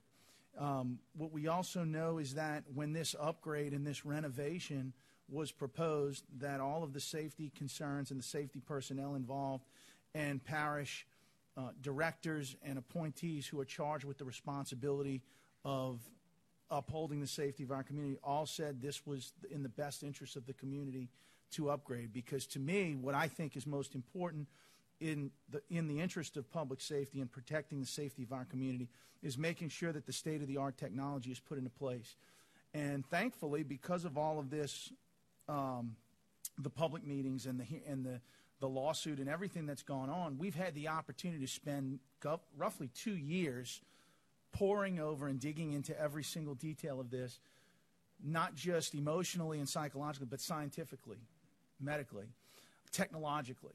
And all indications and all assurances were made, and, and ha- this is based on those assurances that the amount of hydrogen cyanide that has been produced for 50 plus years will not increase. Uh, they were asked, uh, Cornerstone was put on the spot. Can you guarantee that? And I don't know how else, other than with the billboards they've put up saying specifically that, I don't know how else they could um, assure that than they already have. Um, if they go to increase it, it has to come back before this council anew. They have to get the permit amended to increase beyond what is currently being produced. Um, additionally, the as far as the first responders, well, that's what our hazmat, Mr. Mutz and, and his department, that is what they are charged with the responsibility to do, to do, is to determine and analyze whether these renovations will in fact uh, allow or put our first responders at risk for failing, for being unable to respond to a disaster if it happens. And they've said no. In fact, this makes it better for us. Uh, so they've answered that question. Fence line monitoring was a constant discussion over the course of these uh, these last two years. Well, what we've learned is there are 36 monitors within the production portion of this facility, of the dense center facility. Fact of the matter is, what we've learned and what we've gotten the technological guarantee of is that these monitors catch any release long before it ever release, reaches the fence line. So, in fact, it's fence line monitoring to the 10th power. It's even better, uh, far better than even what was being requested. So, at every step, it appears technologically and scientifically that the concerns of the community uh, are satisfied or more than satisfied. Again, under the lens of and under the under, with the understanding that unfortunately we are not in a position to be able to say no producing hydrogen cyanide at this plant. We're not. That is not legally possible. That was never on the table. That was never an option. It was in 1953. It's not today. So, in the interest of public safety only, it's not about the chamber. It's not about economic development. It's not about any of that. It's about, for me, it's about public safety. And that's why I voted against the revocation a year ago, and I will be for uh, these two items um, to resolve this matter and make sure that our community is in the safest uh, position possible. Councilman Bonano and Councilman Lee, thank you for your um, for you. I appreciate it. Thank you, Council Chairman. Councilman Bonano. This is a very, very complicated issue. Over the course of the last few months, I've spent many, many hours studying this issue and meeting with both sides. And there are pros and cons in this debate for both. Unfortunately for us this, as a parish council, we're left in a very precarious legal position, especially by my predecessor.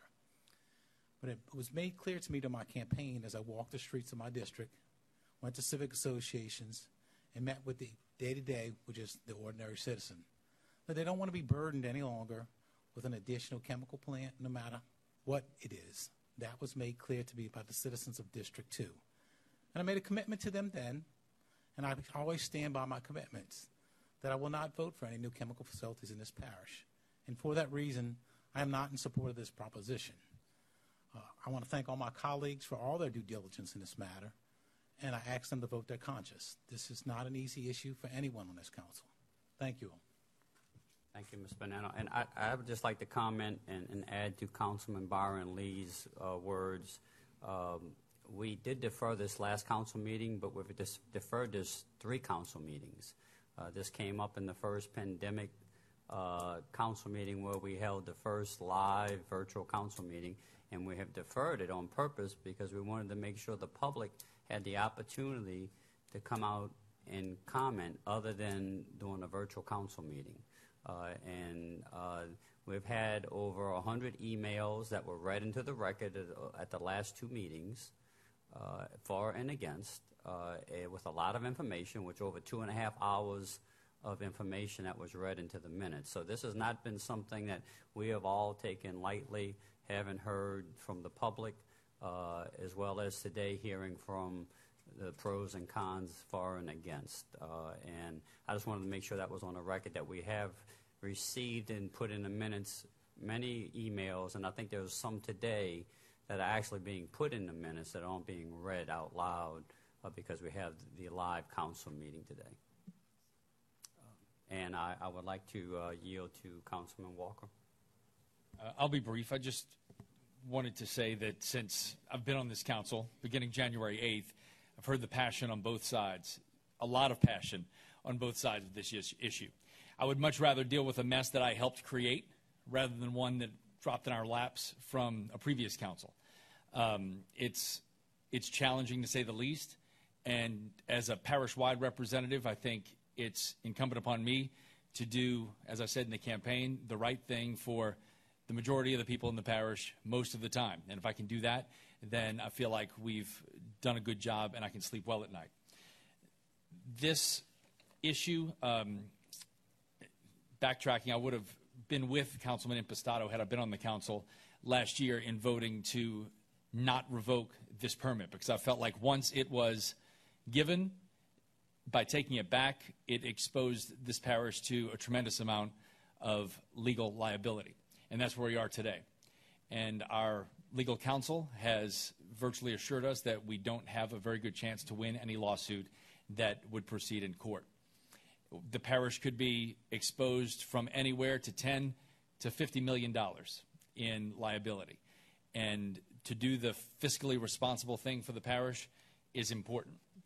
That's one side of this. The other side is doing what's right for the community. And I know I'm prepared to be called names after this. I'm prepared to be vilified on social media, as I have been already before I even made a decision about this issue. Um, I've been called corrupt, and just like everybody else, and same old, same old, when I haven't even touched this issue yet. So I can only imagine what awaits after today. I do support this, both of these items, for this reason. Hydrogen cyanide has been produced there for 50 plus years at that plant. It will continue to be produced there, and it will be done in a safer and more modern way. I think a lot of what I've heard from the opposition has been about we don't want this in our backyard. We don't want hydrogen cyanide. Ms. Zimmer said hydrogen cyanide is not safe. We do not want it. It will be there, as we've heard. It's not going anywhere. So I believe the best thing to do as a council is to make it as safe as it can possibly be while it is being manufactured on that site. This isn't a we want Cornerstone out of here argument. This is an argument about making Cornerstone as good and as strong as it can be moving forward. Mr. Morella said earlier that the responsibility lies with this council to do the right thing, and I believe in the overall interest of this parish, both fiscally and environmentally, that this is the right thing for us to do. Thank you. Thank you, Councilman Walker. Um, Councilman Lee, your motion? Yes, with that being said, much has been said by all. Uh, I move uh, to approve the, both the ordinance and resolution. Uh, Any objection to the adoption of summary number 25426 on motion by Lee, second by Templet? Um, Mr. Chairman, I would vote that we uh, have a roll call. You object? You Object, okay. We have, we have an objection. Okay, uh, we have uh, an option now to please vote your machine uh, that's in front of you, yay or nay. Madam Clerk, can you read the results? And the results are that the motion passed. Motion is passed. Six one. Thank you very much. On to item number 57, resolution. A resolution authorizing a settlement in the lawsuit entitled Cornerstone Chemical Company versus the Parish of Jefferson and the Jefferson Parish Council, 24th JDC number 793948, Division L. All right, we've had many, discu- a lot of discussion on this. Uh, Councilman Lee, your motion? Move. Move. Uh, Any objection to the adoption of resolution or motion by Lee, second by Templet? Hearing none? Hearing none, so ordered. Just to clarify, Mr. Chairman, this is actually, now that the uh, previous matter was approved, this is the actual settlement. Correct. All right, hearing none, so ordered. I will go back now to the regular agenda on items. Uh, Let's see, where are we? We're going to wait to go into executive session at around 12. Uh, Madam, we're on deferred items. Item number one uh, is a notation that we will defer. Yes, sir. Okay, any objection to deferral summary of item number 25468 to June 24th, 2020, on motion by Edwards, second by Templet. Hearing none, so ordered. Uh, That, that brings us now to uh, public appearance uh, agenda. Let's see, Madam Clerk, could you please read item number four, sum- summary number 25450, and we can, um, we can waive, waive the reading, as my notes show. Yes, sir. Resub of Lot 3A, Shimberdy Park subdivision, Lot E, Q, and parcels AA, BB, DD, Ludger Fortier Plantation Subdivision ES 20419 PF, Council District 2. All right, we are now opening the public hearing on summary item number 25450. Uh, Anyone willing to speak in favor, please come forward. Anyone wishing to speak in opposition? Oh, I'm sorry, in favor, sir? Please state your name. Did you sign a card to speak as well? Yes, sir, I did on both Okay. this and item number eight as well. I Okay. Consolidate the comments because they're actually the same if you'd like. Okay, that's fine. Um, The purpose of this request, obviously, and and as well as the request on item number eight, are to consolidate multiple lots of property into larger lots for the purpose of sale, um, and really, in the case of number four, to get it back into meaningful commerce. Um, Otherwise, I'm here to answer any questions that anyone on the council may have about this matter. You that's item number four on the question, okay? Thank, thank you very much. Anyone uh, here to wish to speak o- uh, oppose? Madam Clerk, noticed no one spoke op- oppose. Uh, Move for approval.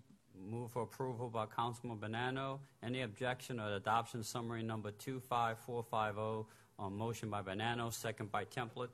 Hearing none, so ordered. Madam Clerk, summary number item number five, uh, summary 25460. You can waive the reading on this as well. resub of former railroad right-of-way portions of land also known as parcel 11-3 and parcel 12-1, a portion of a 30-foot road and north portion of original square 122 Shrewsbury subdivision ES 520, Council District 2. Uh, We're now opening the public hearing on summary item number 25460. If anyone would like to speak in favor, please come forward. If anybody was in, is in opposition, please come forward. Madam Clerk, please note that no one has appeared. Uh, Any objection to summary item number 25460 on motion by Bonano, second by Templet? Before we move on this matter, just want to thank both the developer and the neighbors. We held a meeting last night with neighborhood from the Gilmore subdivision and the developers, and, and everybody came to an agreement that this is what's best for the area. So with that, I move for approval. Hearing none, so ordered. Madam Clerk, item number six, summary number 25461. Uh, We can waive the reading on this as well. Resub of lots 3, 4, and 5, square 15, Claiborne Parkway subdivision ES 3020, Council District 2. We're now opening a public hearing on number 25461. Anyone in favor, please come forward. Anyone opposed, please come forward. Madam Clerk, please note no one has come, appeared. Uh, Councilman Excuse me. Bonano? Move for approval. Uh, Any objection to adoption of summary number 25461 A motion by Bonano, second by Templet? Hearing none, so ordered. Uh, Madam Clerk, I have a notation that item number seven is to be deferred. Yes, sir. Any objection to deferral of summary number 25462 to 6/24/2020 on motion by Councilwoman Van Vrancken, second by Templet? Hearing none, so ordered. Madam Clerk, item number eight, summary number 25463. We can waive the reading on this as well. Resub of lots 15 through 31, square 356, Hesmer Farm subdivision ES 1220, Council District 5. Uh, We're now opening the public hearing on summary number 25463. Anyone in favor, please come forward. Anyone opposed, please come forward. Madam Clerk, no, no one has appeared. Councilwoman Van Vrancken? Move for approval. Okay, move for approval. Any objection of adoption summary number 25463 on motion by Councilwoman Van Vrancken, second by Councilman Templet. Hearing none, so ordered. Uh, Reclassification of zoning and land use. Uh, Madam Clerk, item number nine.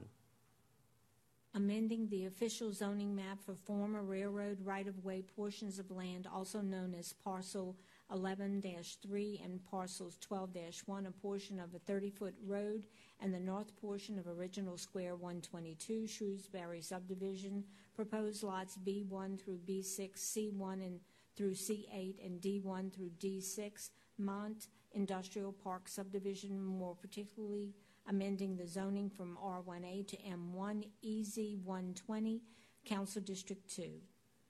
We're now opening a public hearing on summary item number 25464.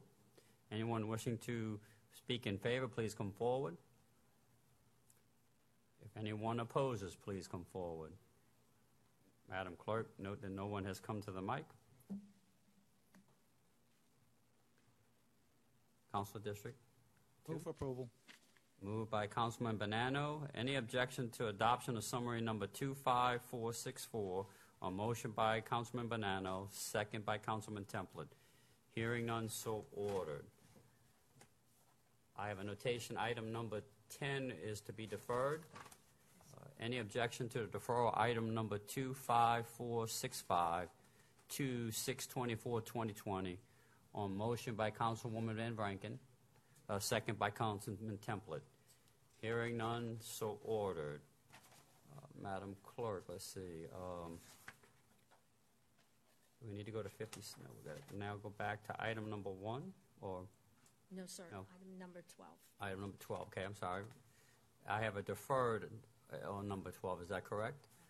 All right. uh, Any objection to deferral item summary 25466 to 624-2020 on motion by Walker, second by Templet. Hearing none, so ordered. Uh, I think we have a changing street name ordinance. Yes, sir. Madam Clerk, could you please read item number 13? Is that, renaming the East Jefferson General Hospital Service Road located between and adjacent to East Jefferson General Hospital and the Suburban Canal from its intersection with Ithaca Street to its intersection with West Esplanade Avenue in Metairie, Louisiana as Healthcare Heroes Way, Metairie, Louisiana, in honor of all healthcare workers and first responders who dedicate their lives to ensure the health, safety, and wellness of our community. Council District 5. we're now opening a public hearing on summary number 25467. Uh, Anyone opposed, I mean, in favor, please come forward. Anyone opposed, please come forward. Madam Clerk, note that no one has come to opposition or in favor. Um, Councilwoman Van Vrancken? I know all of us uh, were raised well by our parents to say um, thank you, and something simple as that. And, and this is a way for us to simply say thank you. Um, because since our, our world has been threatened by COVID 19, we have seen the, the heroics um, at our local hospitals. And East Jefferson General Hospital has been there for this community since 1971. And particularly in these past months, we have seen um, each and every doctor, each and every nurse, each and every part of the community at that hospital at East Jefferson keeping it sanitary, providing for our health. So, this is a simple way to recognize and say thank you by changing uh, the street that runs along the canal there by East Jefferson to Healthcare, Hero, Healthcare Heroes Way. And uh, of course, we'll um, celebrate a, a sign unveiling at the appropriate time at that location. Well, thank you, and I think when you came to all your colleagues were overwhelmingly supporting this idea, and thank you so much for recognizing our heroes. Uh, we have a motion by Councilwoman Van Vrancken. Uh, any objection to the adoption of summary number 25470 on motion by, oh, I'm sorry, is that, I'm, I'm sorry, 25464 on motion by Councilwoman Van Vrancken, second by Templet, hearing none, so ordered. See, I caught myself there. Mm-hmm. Okay, Madam Clerk, item number 14. adding the fines and hearing costs imposed by the administrative hearing officer pursuant to Louisiana LSA revised statute 13 colon 2575 and Jefferson Parish ordinances section 2.51 et sec for buildings, dwellings, and other structures which had become derelict and presented a danger to the health and welfare of the residents of Jefferson Parish under sections 1946 et sec of the Code of Ordinances of Jefferson Parish to the annual ad valorem tax bills. We're now opening the public hearing on summary item number 25470. Uh, Anyone in favor, please come forward. Anyone opposed, please come forward. Madam Clerk, please note that no one has appeared. Any objection to the adoption of summary number 25470 on motion by Walker, second by Templet? Hearing none, so ordered. Madam Clerk, item number 15. Summary number 25471, adding the demolition and removal charges for building, dwelling, and other structures which has become derelict and presented a danger to the health and welfare of the residents of Jefferson Parish under Section 19-53 of the Code of Ordinances of Jefferson Parish to an, to the annual ad valorem tax bills of the property involved. Uh, We're now opening the public hearing on summary item number 25471. Anyone in favor, please come forward. Anyone opposed, please come forward. Madam Clerk, no, no one has appeared. Any objection to the adoption of summary number 25471 on motion by Councilman Walker, second by Councilman Templet? Hearing none, so ordered. Madam Clerk, I have a notation that summary item number 25472 is to be canceled. Yes, sir. Is that correct? Okay. That is.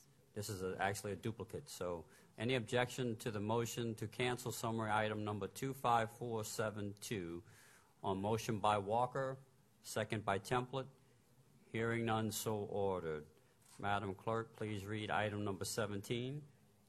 Summary number 25473, amend ordinance number 14796, the pay plan for the classified service of Jefferson Parish to create the new job classifications of Account Clerk 1, Central Finance Office, Account Clerk 2, Central Finance Office, Accountant 1, Central Finance Office, and Accountant 2, Central Finance Office, and delete the classification Accountant Special Programs.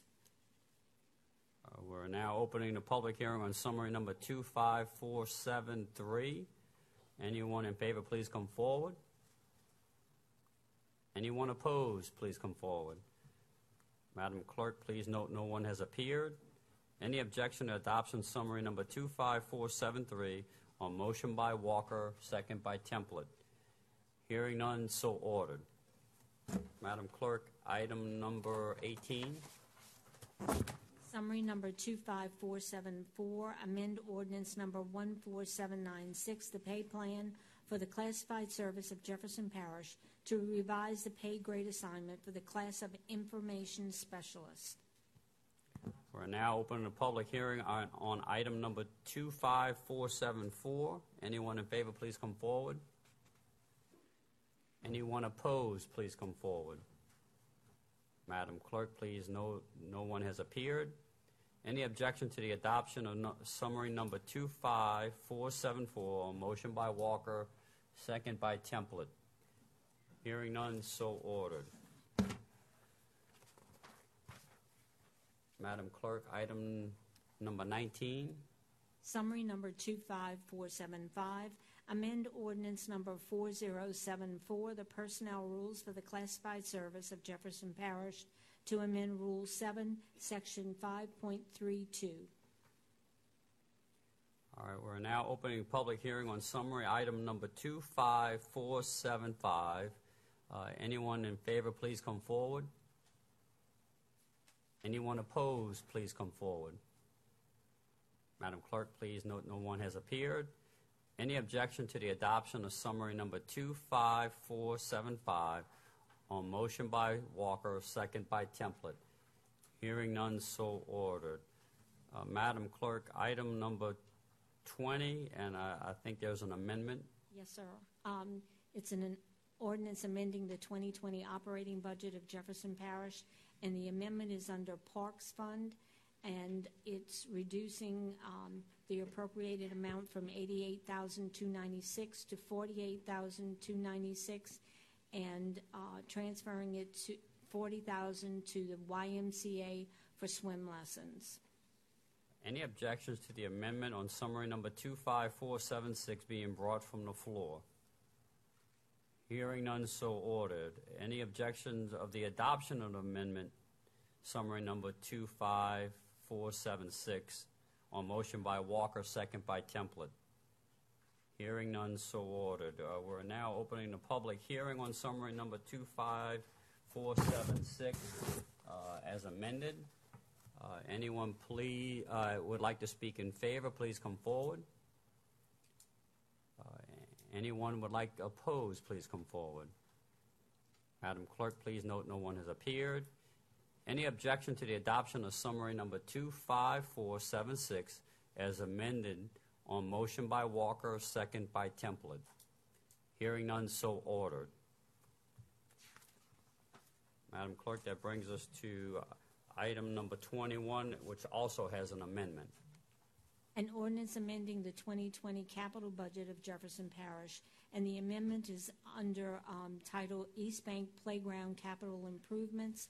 And again, it's um, reducing the um, amount of $88,296 for Williams Play Lot Tot Lot to $48,296. And um, the remaining 40000 is to go to the YMCA for swim lessons. Any objection to the amendment of summary number 25477 being brought from the floor? Hearing none, so ordered. Any objection to the adoption of amendment summary number 25477 on motion by Walker, second by Templet? Hearing none, so ordered. We're now opening a public hearing on summary uh, number 25477 as amended. Uh, Anyone in favor, please come forward. Anyone opposed, please come forward. Madam Clerk, please note that no one has appeared.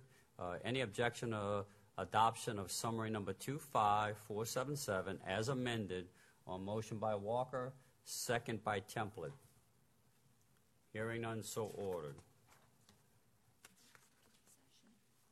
Not yet. Not yet, okay. A resolution and motions from the floor. Call the roll, I get, Yes, sir. Councilman Templet. I think I have a fe- a few. Yes, sir. I have one. Okay, that's fine. A resolution urging the Louisiana congressional delegation to support and sponsor legislation to aid in removing the current cap related to Gulf of Mexico Energy Security Act, GOMESA, and increase the percentage calculation for Gulf states. Any objection to, by any council members, this resolution being brought from the floor? Hearing none, so ordered. We're now opening the public hearing. Uh, We're allowed uh, any public comment on such resolution. Please come to the mic. Madam Clerk, note that no one has appeared. Any objection to the adoption of resolution on motion by Templet, second by Walker? Hearing none, so ordered. Councilman Walker. I have none. Councilman Impastato. I believe I have two, Yes, sir. if you would mind read them, Yes, sir. please. A resolution changing the polling place location for precinct K003 in Jefferson Parish from Somerville Assisted Living Center to Chateau Estates Elementary School. Okay, is there any objection by any council member this resolution being brought from the floor? Hearing none, so ordered. We're now open to public hearing. Um, If anyone would like to comment, please come to the mic. Madam Clerk, note that no one has appeared. Uh, You have anything on your resolution? Just real quick, this is pertains to the opening comments made by the parish president Lee Sheng. Uh, and just for anybody who's watching, please be aware, pay attention to your polling locations as elections are forthcoming. Uh, one of the things that one of the groups that was put together, the task forces, as uh, Parish President Lee Sheng mentioned, uh, Chairman Councilman Edwards and uh, Councilwoman Van Vrancken have been working on this. Please, even if your your precinct is not one of these mentioned, before this next election comes, look for your, your precinct and make sure that everything, uh, everything is the same or as you expect, uh, because some things with elections might be uh, slightly different. So with that, uh, motion to approve. Motion by Councilman Impastato. Any objection to the adoption of resolution or motion by Councilman Impastato and second by Councilman Templet? Hearing none, so ordered. Madam Clerk? A resolution changing the polling place location for precinct K025 in Jefferson Parish, Louisiana, from Westminster Towers to Clancy Maggiore Elementary School for the Arts. Any objection by council members, this resolution being brought from the floor? Hearing none, so ordered. Uh, We're now opening the public comment period. If anyone would like to comment on such resolution, please come to the mic. Madam Clerk, please note no one has appeared. Councilman Impastato? So moved. All right. Any objection to the adoption of resolution on motion by Councilman Impastato, second by Templet? Hearing none, so ordered. Madam Clerk? Councilwoman Van Vrancken. I have three. Uh, The first is a similar resolution changing the polling place location for Precinct 70 in Jefferson Parish, Louisiana, Council District 5. So again, for anyone listening, if you um, usually vote at Metairie Manor, you will be voting at Phoebe Hearst Elementary School. So this will change the polling location. Any objection by any council members, this resolution being brought from the floor? Hearing none, so ordered. We're now open to public hearing. Requesting anyone with comments, please come to the mic. Madam Clerk, please note that no one has appeared. Councilwoman Van Vrancken? Move for approval. Move for approval. Any objection to the adoption of resolution or motion by Councilwoman Van Vrancken, second by Councilman Templet? Hearing none, so ordered. Madam Clerk? uh, a resolution authorizing a settlement of property maintenance, zoning, and quality of life liens against 3801 Beauvais Street, Lot A, Square F, Metairie Terrace subdivision. Any objection by any council members, this resolution being brought from the floor? Hearing none, so ordered. Uh, Would anyone like to appear on subject matter concerning this resolution? Please step forward. Madam Clerk, please note no one has come to the mic. Madam, Move for approval. okay, any objection to the adoption of resolution or motion by Councilwoman Van Vrancken, second by Councilman Templet? Hearing none, so ordered. The last uh, resolution from the floor is something we touched on at the start of the meeting. It is a resolution declaring the second Sunday of June annually as Fly a Kite Day in Metairie, beginning with June 14th of this year, 2020, which is further declared as Worldwide Frontline Kites Day to thank all frontline workers defending against the COVID 19 global pandemic and commending 12 year old Metairie resident Isabel Camanzuli as founder of Frontline Kites for inspiring people everywhere to be united, appreciative, and embracing the child in all of us on National Children's Day. I will note I'll be going out and buying a kite. I bought mine yesterday. Any objection uh, by any council members, this resolution being brought from the floor? Hearing none, so ordered. Uh, Anyone requesting to speak on such resolution, please come to the mic. Madam Clerk, make note that no one has appeared. I move for approval. Uh, Any objection to the adoption of resolution or motion by Councilwoman Van Vrancken, second by Councilman Templet? Hearing none, so ordered. Never thought you'd tell somebody to go fly a kite. did Go fly a kite. In a positive way. I thought I'd tell them that. I just held my mouth, held my tongue. All right. Councilman Edwards. I have one and a joint resolution with Councilwoman Van Vrancken. Would you read them, please? Is there, there's another one? Well, you got the joint, the joint resolution, we have Okay. the, uh, the sign, I mean, the, uh, what- the, uh, locations, the changing of locations. Oh, yes. I have two and a joint one. If you'd read them, please. I'm, I've got you listed, uh, yes, sir. I got three total. For Okay. three total. A resolution requesting Louisiana State Attorney General to issue an expedited written opinion indicating whether voters can be required to wear a face mask and/or undergo temper- temperature checks prior to being allowed entry to a government building to cast their vote. Okay, any objection by any council members to this resolution being brought from the floor? Hearing none, so ordered. Uh, We're now opening the public hearing portion of this resolution. If anyone had any comments, please step forward to the mic. Madam Clerk, please note no one has stepped forward. Move adoption. Okay, uh, Councilman Edwards moves. Any objection to the adoption of a resolution or motion by Councilman Edwards, second by Councilman Templet? Hearing none, so ordered. Madam Clerk? A resolution changing the polling place locations for precincts 246 and 247 in Jefferson Parish, Louisiana, from Jean Lafitte Town Hall to Lafitte Barataria Crown Point Volunteer Fire Company, and on, for polling place 247 from Jean Lafitte Town Hall to Lafitte Barataria Crown Point Volunteer Fire Company. Uh, Any objection uh, from any council members, this resolution being brought from the floor? Hearing none, so ordered. Uh, We're now opening the public hearing on such resolution. If anyone has any comments, please step to the mic. Madam Clerk, please note that no one has come forward. Move adoption. Councilman Edwards moves forward. And any objection to the adoption of resolution or motion by Councilman Edwards, second by Councilman Templet?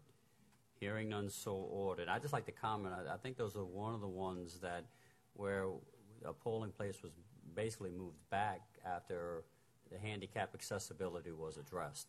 correct. You know, so that, that, that's a good thing. Uh, anything else? Yes, sir. A resolution granting permission to Arden Cahill Academy to erect temporary signs adverti- advertising their Camp Corral 2020 summer camp. Any objection by any council members of this resolution being brought from the floor? Hearing none, so ordered. We're now opening the public hearing portion of this resolution. If you have any comments, please step to the mic.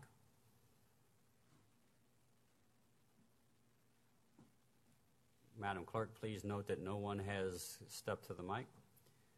Move adoption. A Moved by Councilman Edwards. Any objection to the adoption of resolution or motion by Councilman Edwards, second by Councilman Templet? Hearing none, so ordered. Councilman Bonano. Yes, sir. A resolution granting permission to NOLA Gold Rugby to hold a draft party for Major League Rugby's inaugural collegiate draft on June 13, 2020, from 2 p.m. until 8 p.m. at the Shrine on the Airline, uh, provided that all necessary permits have been obtained. As we all know, we have our first ever professional rugby team in Jefferson Parish. And like all spring sports, they had their season cut short by this pandemic. So they want to use this opportunity to educate people in Jefferson Parish a little bit about uh, rugby. Myself, I don't know a whole lot about it. They're going to use all the, the guidelines for social distancing, but at uh, the Shrine on Airline on that date, they can invite people to come out and watch the draft, but they can do some demonstrations on the field and teach people a little bit about rugby. So if you are interested in it, I encourage you to attend. Move on, move for approval. Will Any you be doing the objection? demonstrations? Me myself, uh, I'll be throwing the football. I don't know if I'll be running with it. Oh, what, what, what, they don't actually throw it; they lateral it and. Hence my ig- hence my right. ignorance of the Okay. sport. All right. Uh, any uh, any objection from council members? This resolution being brought from the floor. Hearing none, so ordered. Uh, we're now opening the public meeting portion of this resolution. If anyone would like to comment, please step to the mic. Madam Clerk, please note that no one has stepped to the mic. Uh, Councilman Deano Bonano, we move forward. Uh, any objection to the adoption of resolution by Councilman Deano Bonano, second by Councilman Templet? Hearing none, so ordered. Councilman Lee. Yes, sir. A resolution changing the polling place location for Precinct 183 in Jefferson Parish, Louisiana, from Wynhoven Apartments to John Ehret High School. Any objection by any council members, this resolution being brought from the floor? Hearing none, so ordered. We're now opening the public hearing portion of this resolution. If you'd like to have any comments, please step to the mic. Madam Clerk, please note that no one has appeared. Councilman Lee? Move. Uh, Any objection to the adoption of resolution or motion by Councilman Lee, second by Councilman Templet? Hearing none, so ordered. A resolution of no objection to the location and use of a snowball stand at 922 Brown Avenue, Harvey, Louisiana, to be operated by Mrs. Regina Williams from June 3, 2020 to October 31, 2020. Any objections to resolution, any objection by any council members is being brought from the floor? Hearing none, so ordered. We're now open to public hearing on such resolution. If you have any comments, please step to the mic. Madam Clerk, please note that no one has appeared. Byron, Councilman Lee? Move. Uh, Any objection to the adoption of resolution or motion by Councilman Lee, second by Templet? Hearing none, so ordered. Madam Clerk? I have completed the roll. Thank you, thank you very much. This uh, brings us to consent agenda number one. I have on my notes um, items number 23 through 52 in the consent agenda. Any objection to the adoption of consent agenda, I, I, consent agenda items number 23 to 52 in globo on motion by Walker, second by Templet? Hearing none, so ordered. Um, I'm sorry. What's new? Oh, yeah, I know, right, right. We're, we're going to go now back to executive session. Um, Madam Clerk, could you please read item number two? A resolution authorizing the council to go into executive session to discuss legal matters concerning the lawsuit entitled Ella Hill versus Consolidated Jefferson Recreational and Community Center and Playground District of the Parish of Jefferson, State of Louisiana, Rosethorn Playground, 24th JDC number 777-274, Division G. Any objection to the adoption of resolution or motion by Walker, second by Templet? Hearing none, so ordered. Madam Clerk? A resolution authorizing the council to go into executive session as authorized by Louisiana Revised Statute 46:1073B to discuss and/or develop marketing strategies and strategic plans for Jefferson Parish Hospital and Health Services District Number Two. Any objection to the adoption of resolution or motion by Councilwoman Van Vrancken, second by Councilman Templet? Hearing none, so ordered. So now, we're now in executive session. Yeah, that's fine.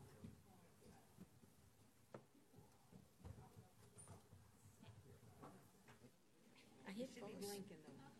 Oh. When it's blinking, it's not on.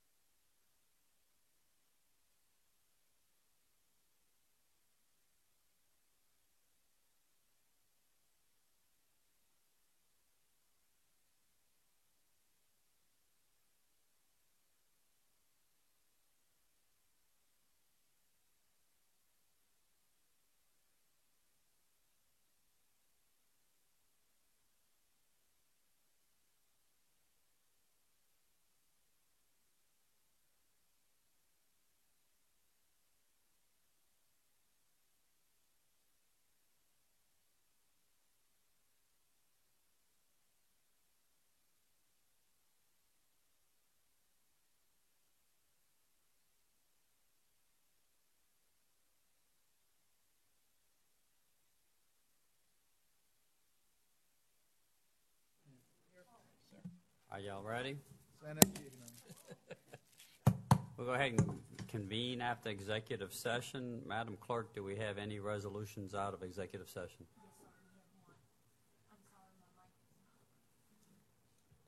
Try it. Hold on. Try it now.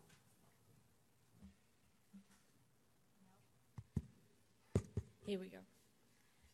A resolution authorizing a settlement in the lawsuit entitled Ella Hill versus Consolidated Jefferson Recreational and Community Center and Playground District of the Parish of Jefferson, State of Louisiana, Rose Thorn Playground, 24th JDC, number 777-274, Division G. Any objection of adopting resolution from executive session on motion by Councilman Walker, second by Councilman Templet? Hearing none, so ordered. I think that brings us now to item 53. Yes, sir. Uh, A resolution naming the official journal of Jefferson Parish for the co- contract year beginning July 1, 2020, and ending June 30, 2021. And we have received um, one submittal timely, and it's sealed.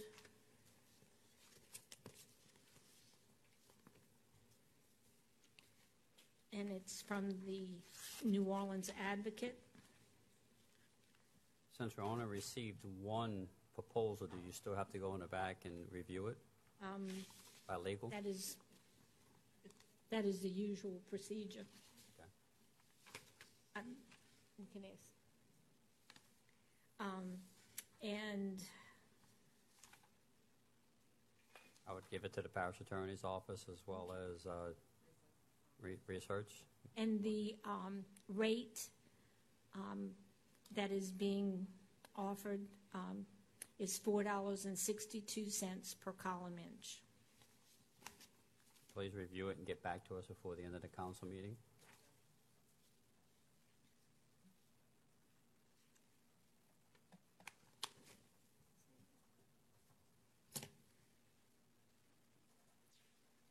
Okay, Madam Clerk, item number 54. A resolution selecting an engineering firm from the list of approved firms established for routine engineering services which cost under $300,000 for sewage projects, which services will be required for professional and supplemental services for the improvements to the West Napoleon Lift Station. Councilwoman Van Vrancken. Selecting ECM. ECM. Any objections to, se- to the selection of ECM on motion by Councilwoman Van Vrancken, second by Councilman Templet? Hearing none, so ordered. Uh, Madam Clerk, I have a note that item 55 is to be deferred. Uh, Any objection to the deferral of item number 55 to 6/24/2020 on motion by Councilman Edwards, second by Councilman Templet? Hearing none, so ordered. Madam Clerk, number 56. A resolution selecting an engineering firm from the list of the approved firms for routine engineering services which cost under $300,000 for professional engineering services to perform a hydraulic and hy- hydrologic and hydraulic study of the Avondale and Bridge City area, Council District 2. Councilman Bonano. Move on E BBEC. Councilman Bonano moves on BBEC. Any objection to the selection of BBEC on motion by Councilman Bonano, second by Templet? Hearing none, so ordered. Madam Clerk, item number 57. A resolution authorizing a settlement in the lawsuit entitled, oh, we- uh, we've already adopted 57. Oh, I'm sorry, yeah, we did that. I'm sorry. Uh, We've already handled that. I know we don't want to look at it again. No, sir. Okay. okay. All right. Uh, that brings us to uh, in global uh, items number 58 to 91 can be adopted in global, excluding, uh, uh, let's see, cancellation of item number 60, 61 Yes, sir. uh, and 67, as well as deferral of item number 65 to 624 2020. So is there any objection to the adoption of item number 58 through 90? with- 91. I'm sorry, to 91, i- is with the cancellation of item number 61 and 67, and the deferral of item number 65 to 6/24/2020, on motion by Walker, second by Templet. Hearing none, so ordered. Councilman, Yes. if I may, could we just uh, get some clarification on 58? I mean, I'm fine with the adoption, but just uh, some explanation on the change order um, for the public, if you don't mind. Okay.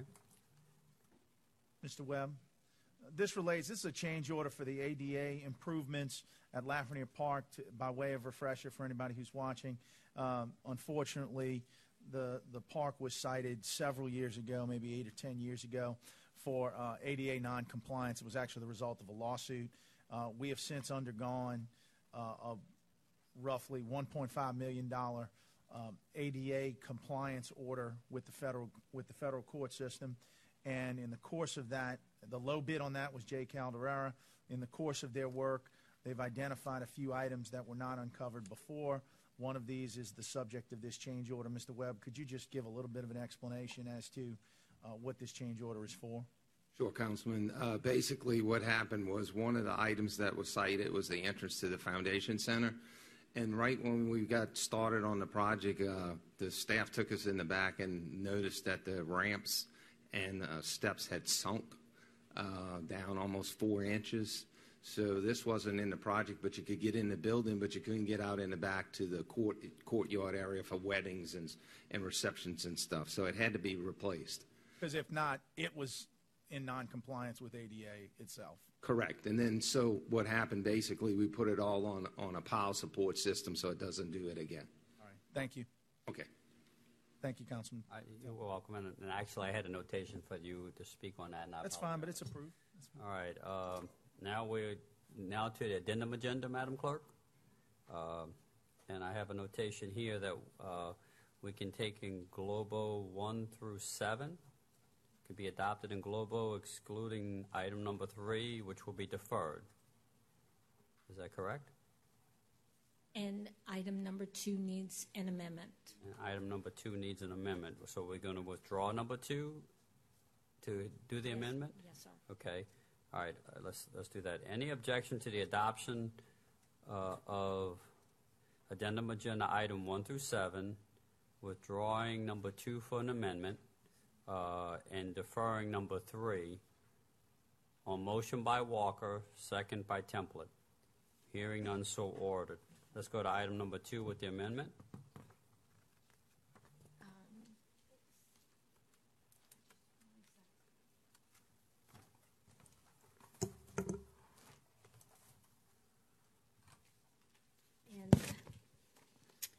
It's granting permission, uh, and the amendment, it reads as follows. Granting permission to C3 Presents to hold a drive-in music concert on June 19 and June 26, 2020, from 6 p.m. until 8 p.m. in the Zephyr Field parking lot without any alcohol or concession stale- sales. It was a name change from Live Nation to C3 Presents. So was more clerical. um, changing the name of the uh, event holder. Do, Chairman, if I can, C3 is just a division of Live Nation, and they just preferred that the uh, resolution name them because they are the ones, that's the entity that actually has an agreement with the LSED to use the parking lot for this event. okay, is there any objection from the res, the amendment being brought from the floor by, and, and council members? Hearing none, so ordered. Uh, I have a motion by Councilman Bonano to adopt item number two with amendments. Uh, Amended, With amendment, correct? as amended. As amended, as amended. Uh, a- a- Any objection? Hearing none, so ordered. And for clarification, Councilman, there's no parish money involved in this. I know we discussed it yesterday, but publicly to, to let everybody know that. Yeah, there's no parish money involved, and as we move forward into phase two, we're being contacted by groups that want to use venues that have open air opportunities where people can social distance to put on different entertainment venues. And Live Nation is C3 is a division of C3, and they want to get back into the business of having some live music events. And Zephyr Field offers that opportunity. They'll have some big video boards. Um, one car will occupy three spots, which is going to be really neat. And you'll have the three different locations at um, the Shrine on Airline to watch the different music events, and they'll be announcing the acts that will be performing those nights. There won't be any concessions. You'll tune into an FM radio station they provide. So the band itself won't have amplifiers, but you'll listen to it on your car and in your car and look at it on the screen. So it's going to be a really unique opportunity for families in Jefferson Parish to see some venues and some entertainment we haven't been able to see in the last three months. Yeah, and if I, if I may comment, uh, I, I was privy to be in those conversations with this. Look, one of the things, and look, we've run some large music venues in Jefferson Parish. Uh, music is the heart and soul of our area, uh, and this this is not about meeting with them. Is not about making a dollar. It's about keeping something alive, keeping the music alive, giving the local bands and the local entertainment the opportunity to, to show their music, to case their music. Uh, and uh, I think we were very proud when we met to, to try to offer this and work with them to make this happen. Uh, the, and the, the three parking spots was basically where you have one parking spot for your vehicle, one parking, uh, the other sec, middle parking spots for you to gather, and the third parking spot was a buffer. Uh, and, uh, and the largest vehicle is an SUV that they, that they will be allowing. So that, you know, this is keeping uh, the heart and soul of music alive, and we're proud to be able to do it together and bring it in Jefferson Parish. Um, all right, Madam Clerk, uh, we're, we're now at item number seven in special dis, uh, is it special districts? Yes. Yes, sir. Item number, se- uh, Item number eight. yeah, item number eight. A resolution approving an agreement between Joseph P. Lopinto III in his capacity as sheriff of the parish of Jefferson and the Jefferson Parish Communications District to provide for personnel cooperation uh, for the district. All right, any objection to the adoption of the resolution on motion by Walker, second by Templet? Hearing none, so ordered. Item number nine. A resolution approving an agreement between Joseph P. Lopinto III in his capacity as sheriff of the parish of Jefferson and the Jefferson Parish Communications District to continue dispatching law enforcement and EMS dispatch services from the Jefferson Parish Communication District. Any objection to the adoption of resolution on motion by Councilman Walker, second by Councilman Templet? Hearing no, so ordered. Madam Clerk, number 10. A resolution approving an agreement between Joseph P. Lopinto III in his capacity as sheriff of the parish of Jefferson and the Jefferson Parish Communications District for the continued operation and maintenance of the Jefferson Parish Enhanced 911 Computer-Aided Dispatch Center. Any objection to the adoption of resolution on motion by Councilman Walker, second by Councilman Templet? Hearing none, so ordered. Item number 11. A resolution approving an agreement between Joseph P. Lopinto III in his capacity as sheriff of the parish of Jefferson and the Jefferson Parish Communications District to provide for personnel cooperation for the district. Any objection to adoption of resolution on motion by Walker, second by Templet? Hearing none, so ordered. Madam Clerk? Item number 12, a resolution ratifying the attached agreement between Joseph P. Lopinto III in his capacity as sheriff of Jefferson Parish and Jefferson Parish Communication District to continue to provide for personnel cooperation, to provide maintenance and technical support for the 911 dispatch facility. Any objection of the adoption of resolution on motion by Walker, second by Templet? Hearing none, so ordered. Madam Clerk, number 13.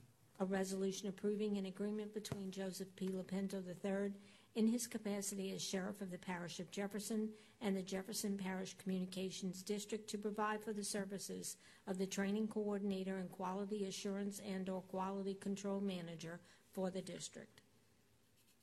That was item number 13. Yes, sir. Okay. um, Any objection to the adoption of resolution by Councilman Walker, second by Templet? Hearing none, so ordered. Number 14. A resolution authorizing the Transformix SmartNet renewal to maintain network security and stability for the Jefferson Parish Communication District. Any objection to adoption of resolution on motion by Councilman Walker, second by Councilman Templet? Hearing none, so ordered. We're now seated as Jefferson Parish Special Districts, regular agenda. Item number 93. Madam? I have a notation that we're to defer. Okay, I'm sorry, I don't have that down here. Uh, Is there any objection to deferring item number 93 on motion by Walker, second by Templet? Um, and I need you to make the motion with the date to defer to 6/24/20. Okay, any objection to the, uh, to the deferral of item number 93 uh, to be deferred to, when again? June 24. Okay, Ju- June 24th, 2020. Um, s- On motion by Walker, second by Templet. Hearing none, so ordered. Madam Clerk, 90 94? Yes, sir. Okay. Summary number 25469, amending ordinance number 25908, establishing an economic development district for the benefits of the Restoration Tax Abatement Program for the Terrytown area in Jefferson Parish, Louisiana, to amend boundaries of said economic development district, Council District 1. We're now opening a public hearing on summary item number 25469. If anyone is in favor, please come forward. If anyone is in opposition, please come forward. Madam Clerk, note that no one appeared. Uh, Councilman Edwards? By way of explanation, Mr. Chairman, let me just say that this, there was some confusion here because when this, this uh, Economic Development District was put together, it included uh, Oakwood, and they found, uh, after closer examination, that econo- that uh, Oakwood had been in an Economic Development District since 1991. So this simply removed Oakwood from that, that district, and I move approval. And you couldn't duplicate that because it was already in correct. One. Correct, okay. All right, uh, on, on, on, any objection or adoption of summary number 25469 on motion by Edwards, second by Templet? Hearing none, so ordered. Okay, can you give us the results back of, of publication Yes, sir. notice? Parish attorney and the research and budget director have both said that this um, qualifies as um, an accurate bid, and um, a resolution naming of the official journal of Jefferson Parish for the contract year beginning July 1, 2020, and ending June 30, 2021, and the bid submitted was $4.62 per inch, and the bid came from the New Orleans Advocate. And what item, resolution item number was that? It was item number 53, 53. Do I need to do a, a motion? motion to accept. Uh, We have a motion to accept item number 53 uh, as the advocate, as the official journal of record for Jefferson Parish, on motion by Councilman Walker, second by Councilman Templet. Any objection? Hearing none, so ordered. With Feynman working for him, we should have gotten at least five dollars. Yeah. Uh, You live at 464. Any new business? None. Status reports? None. Uh, Mr. Chairman, can I have a point of personal privilege before we move on? You sure may. So if y'all recall, about three months ago when this pandemic started, we were searching for a way to be able to feed our seniors and our most needy population during this pandemic. And we specifically made a request to GOHSEP and to FEMA for funding to be able to hire Jefferson Parish restaurants to give them business and use them to feed our seniors and our special needs population. And we were specifically told by GOHSEP that's not an eligible expense under the STEP Act and was denied. I read with great interest last night in, uh, in the NOLA that FEMA just gave the city of New Orleans $30 million. Guess what? To hire their restaurants to feed their seniors and their elderly. It's, it's in the paper. Read it yourself. Once again, as the emergency management director following uh, Katrina, we are being treated differentially by FEMA and by GOHSEP. And so, Madam President, I would like to ask that our Homeland Security, I mean, our Emergency Management Department work with the parish attorney to send an appeal letter to GOHSEP and to FEMA for the same amount of funding to do the same thing to benefit our restaurants and our seniors and special needs, especially since it was our idea, our idea originally, and we told we couldn't do it. But now I read that they're getting $30 million in the city of New Orleans to do this very same thing that we proposed. That's all. Thank you. Thank you, Councilman. Uh, Now we're at uh, the public appearance portion of our council meeting. People who would like to come before the council on subject matters. All persons uh, wishing to appear, uh, I think we have to make sure they sign the card, s- I don't, state their name. let me go and check and Well, see. you only, so far you only have one, so. I think Al is- Al's it. And, and you have two minutes uh, for your comments. Al Morella, 4260 East Loyola Drive, 5th District. Uh, Kenna, 4th District, unincorporated, Jefferson, 48 years. Campaign contribution from the last meeting, $287,356. Top five benefactors, Councilman Byron Lee, uh, Parish President Lee Sheng, Councilman Templet, uh, Councilman Bonano, and Councilman Impastato. Uh, COVID-19 cases, uh, state level as of June the 1st, uh, 365,537 tests were done, 39,916 positive, 325,000, uh, th- uh, 357 or 351, 651, I'm sorry, uh, po- uh, negative cases. Parish level, 49,000 as of yesterday. Tests done. We had 7,635 positive. That means we got 41,348 negative cases. I like to talk about the negative cases because nobody else is. Now, in closing, I want to say uh, I don't agree with the council rule changes you all made.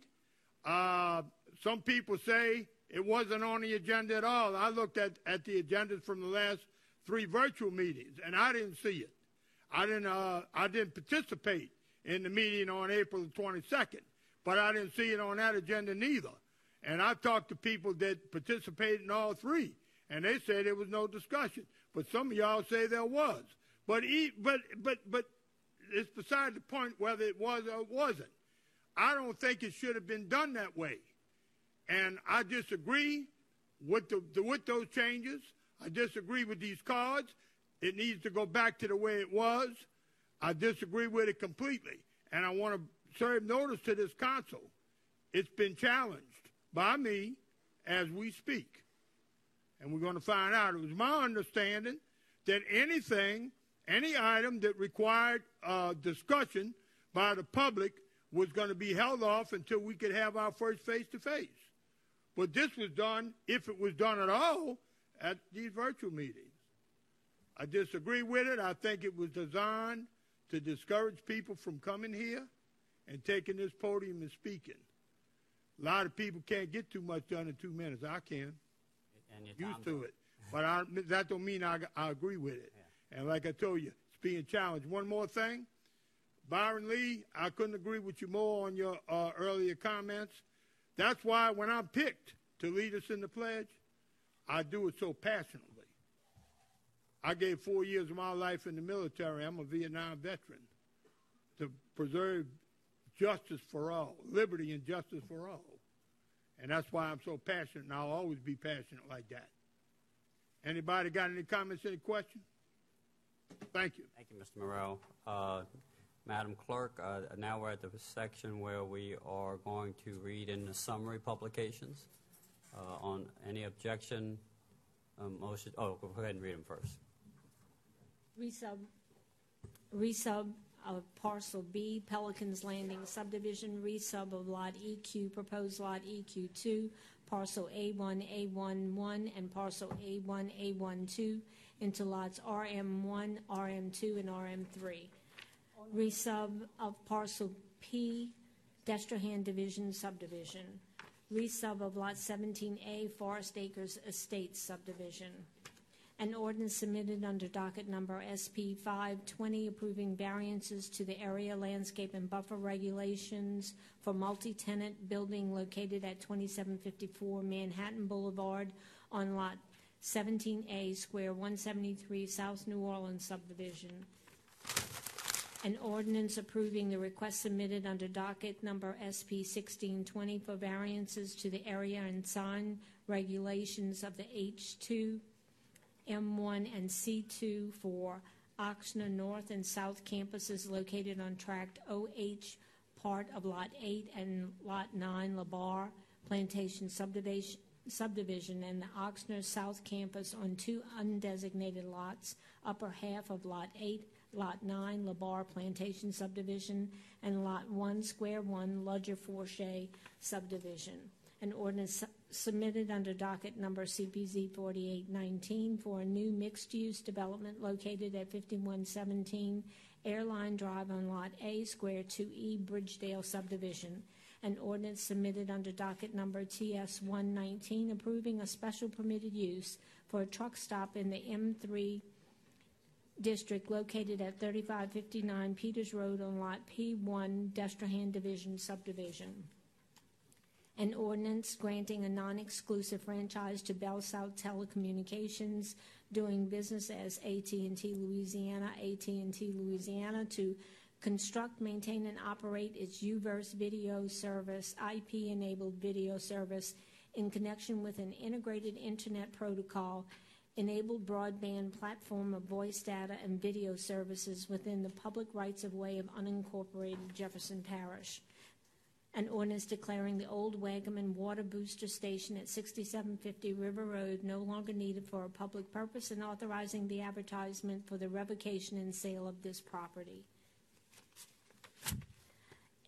An ordinance adding demolition, repair, and replacement charges for sidewalks under section twenty-nine one forty-two at sec of the code to the annual ad valorem tax bills of premises or properties involved as authorized by section 29142 through 29152. An ordinance authorizing the grant of a right grant of a right to use the public rights of way in unincorporated Jefferson Parish to Hunt Telecommunications LLC to construct, maintain, and operate a wireline telecommunications network system within the public rights of way of unincorporated areas of the parish of Jefferson.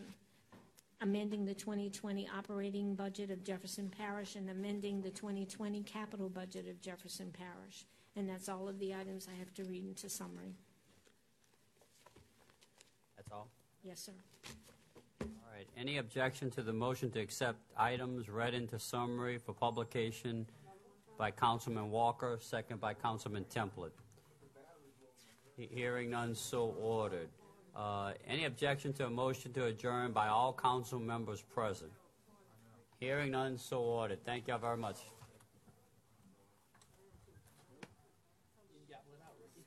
When you the, the numbers, you started here, right?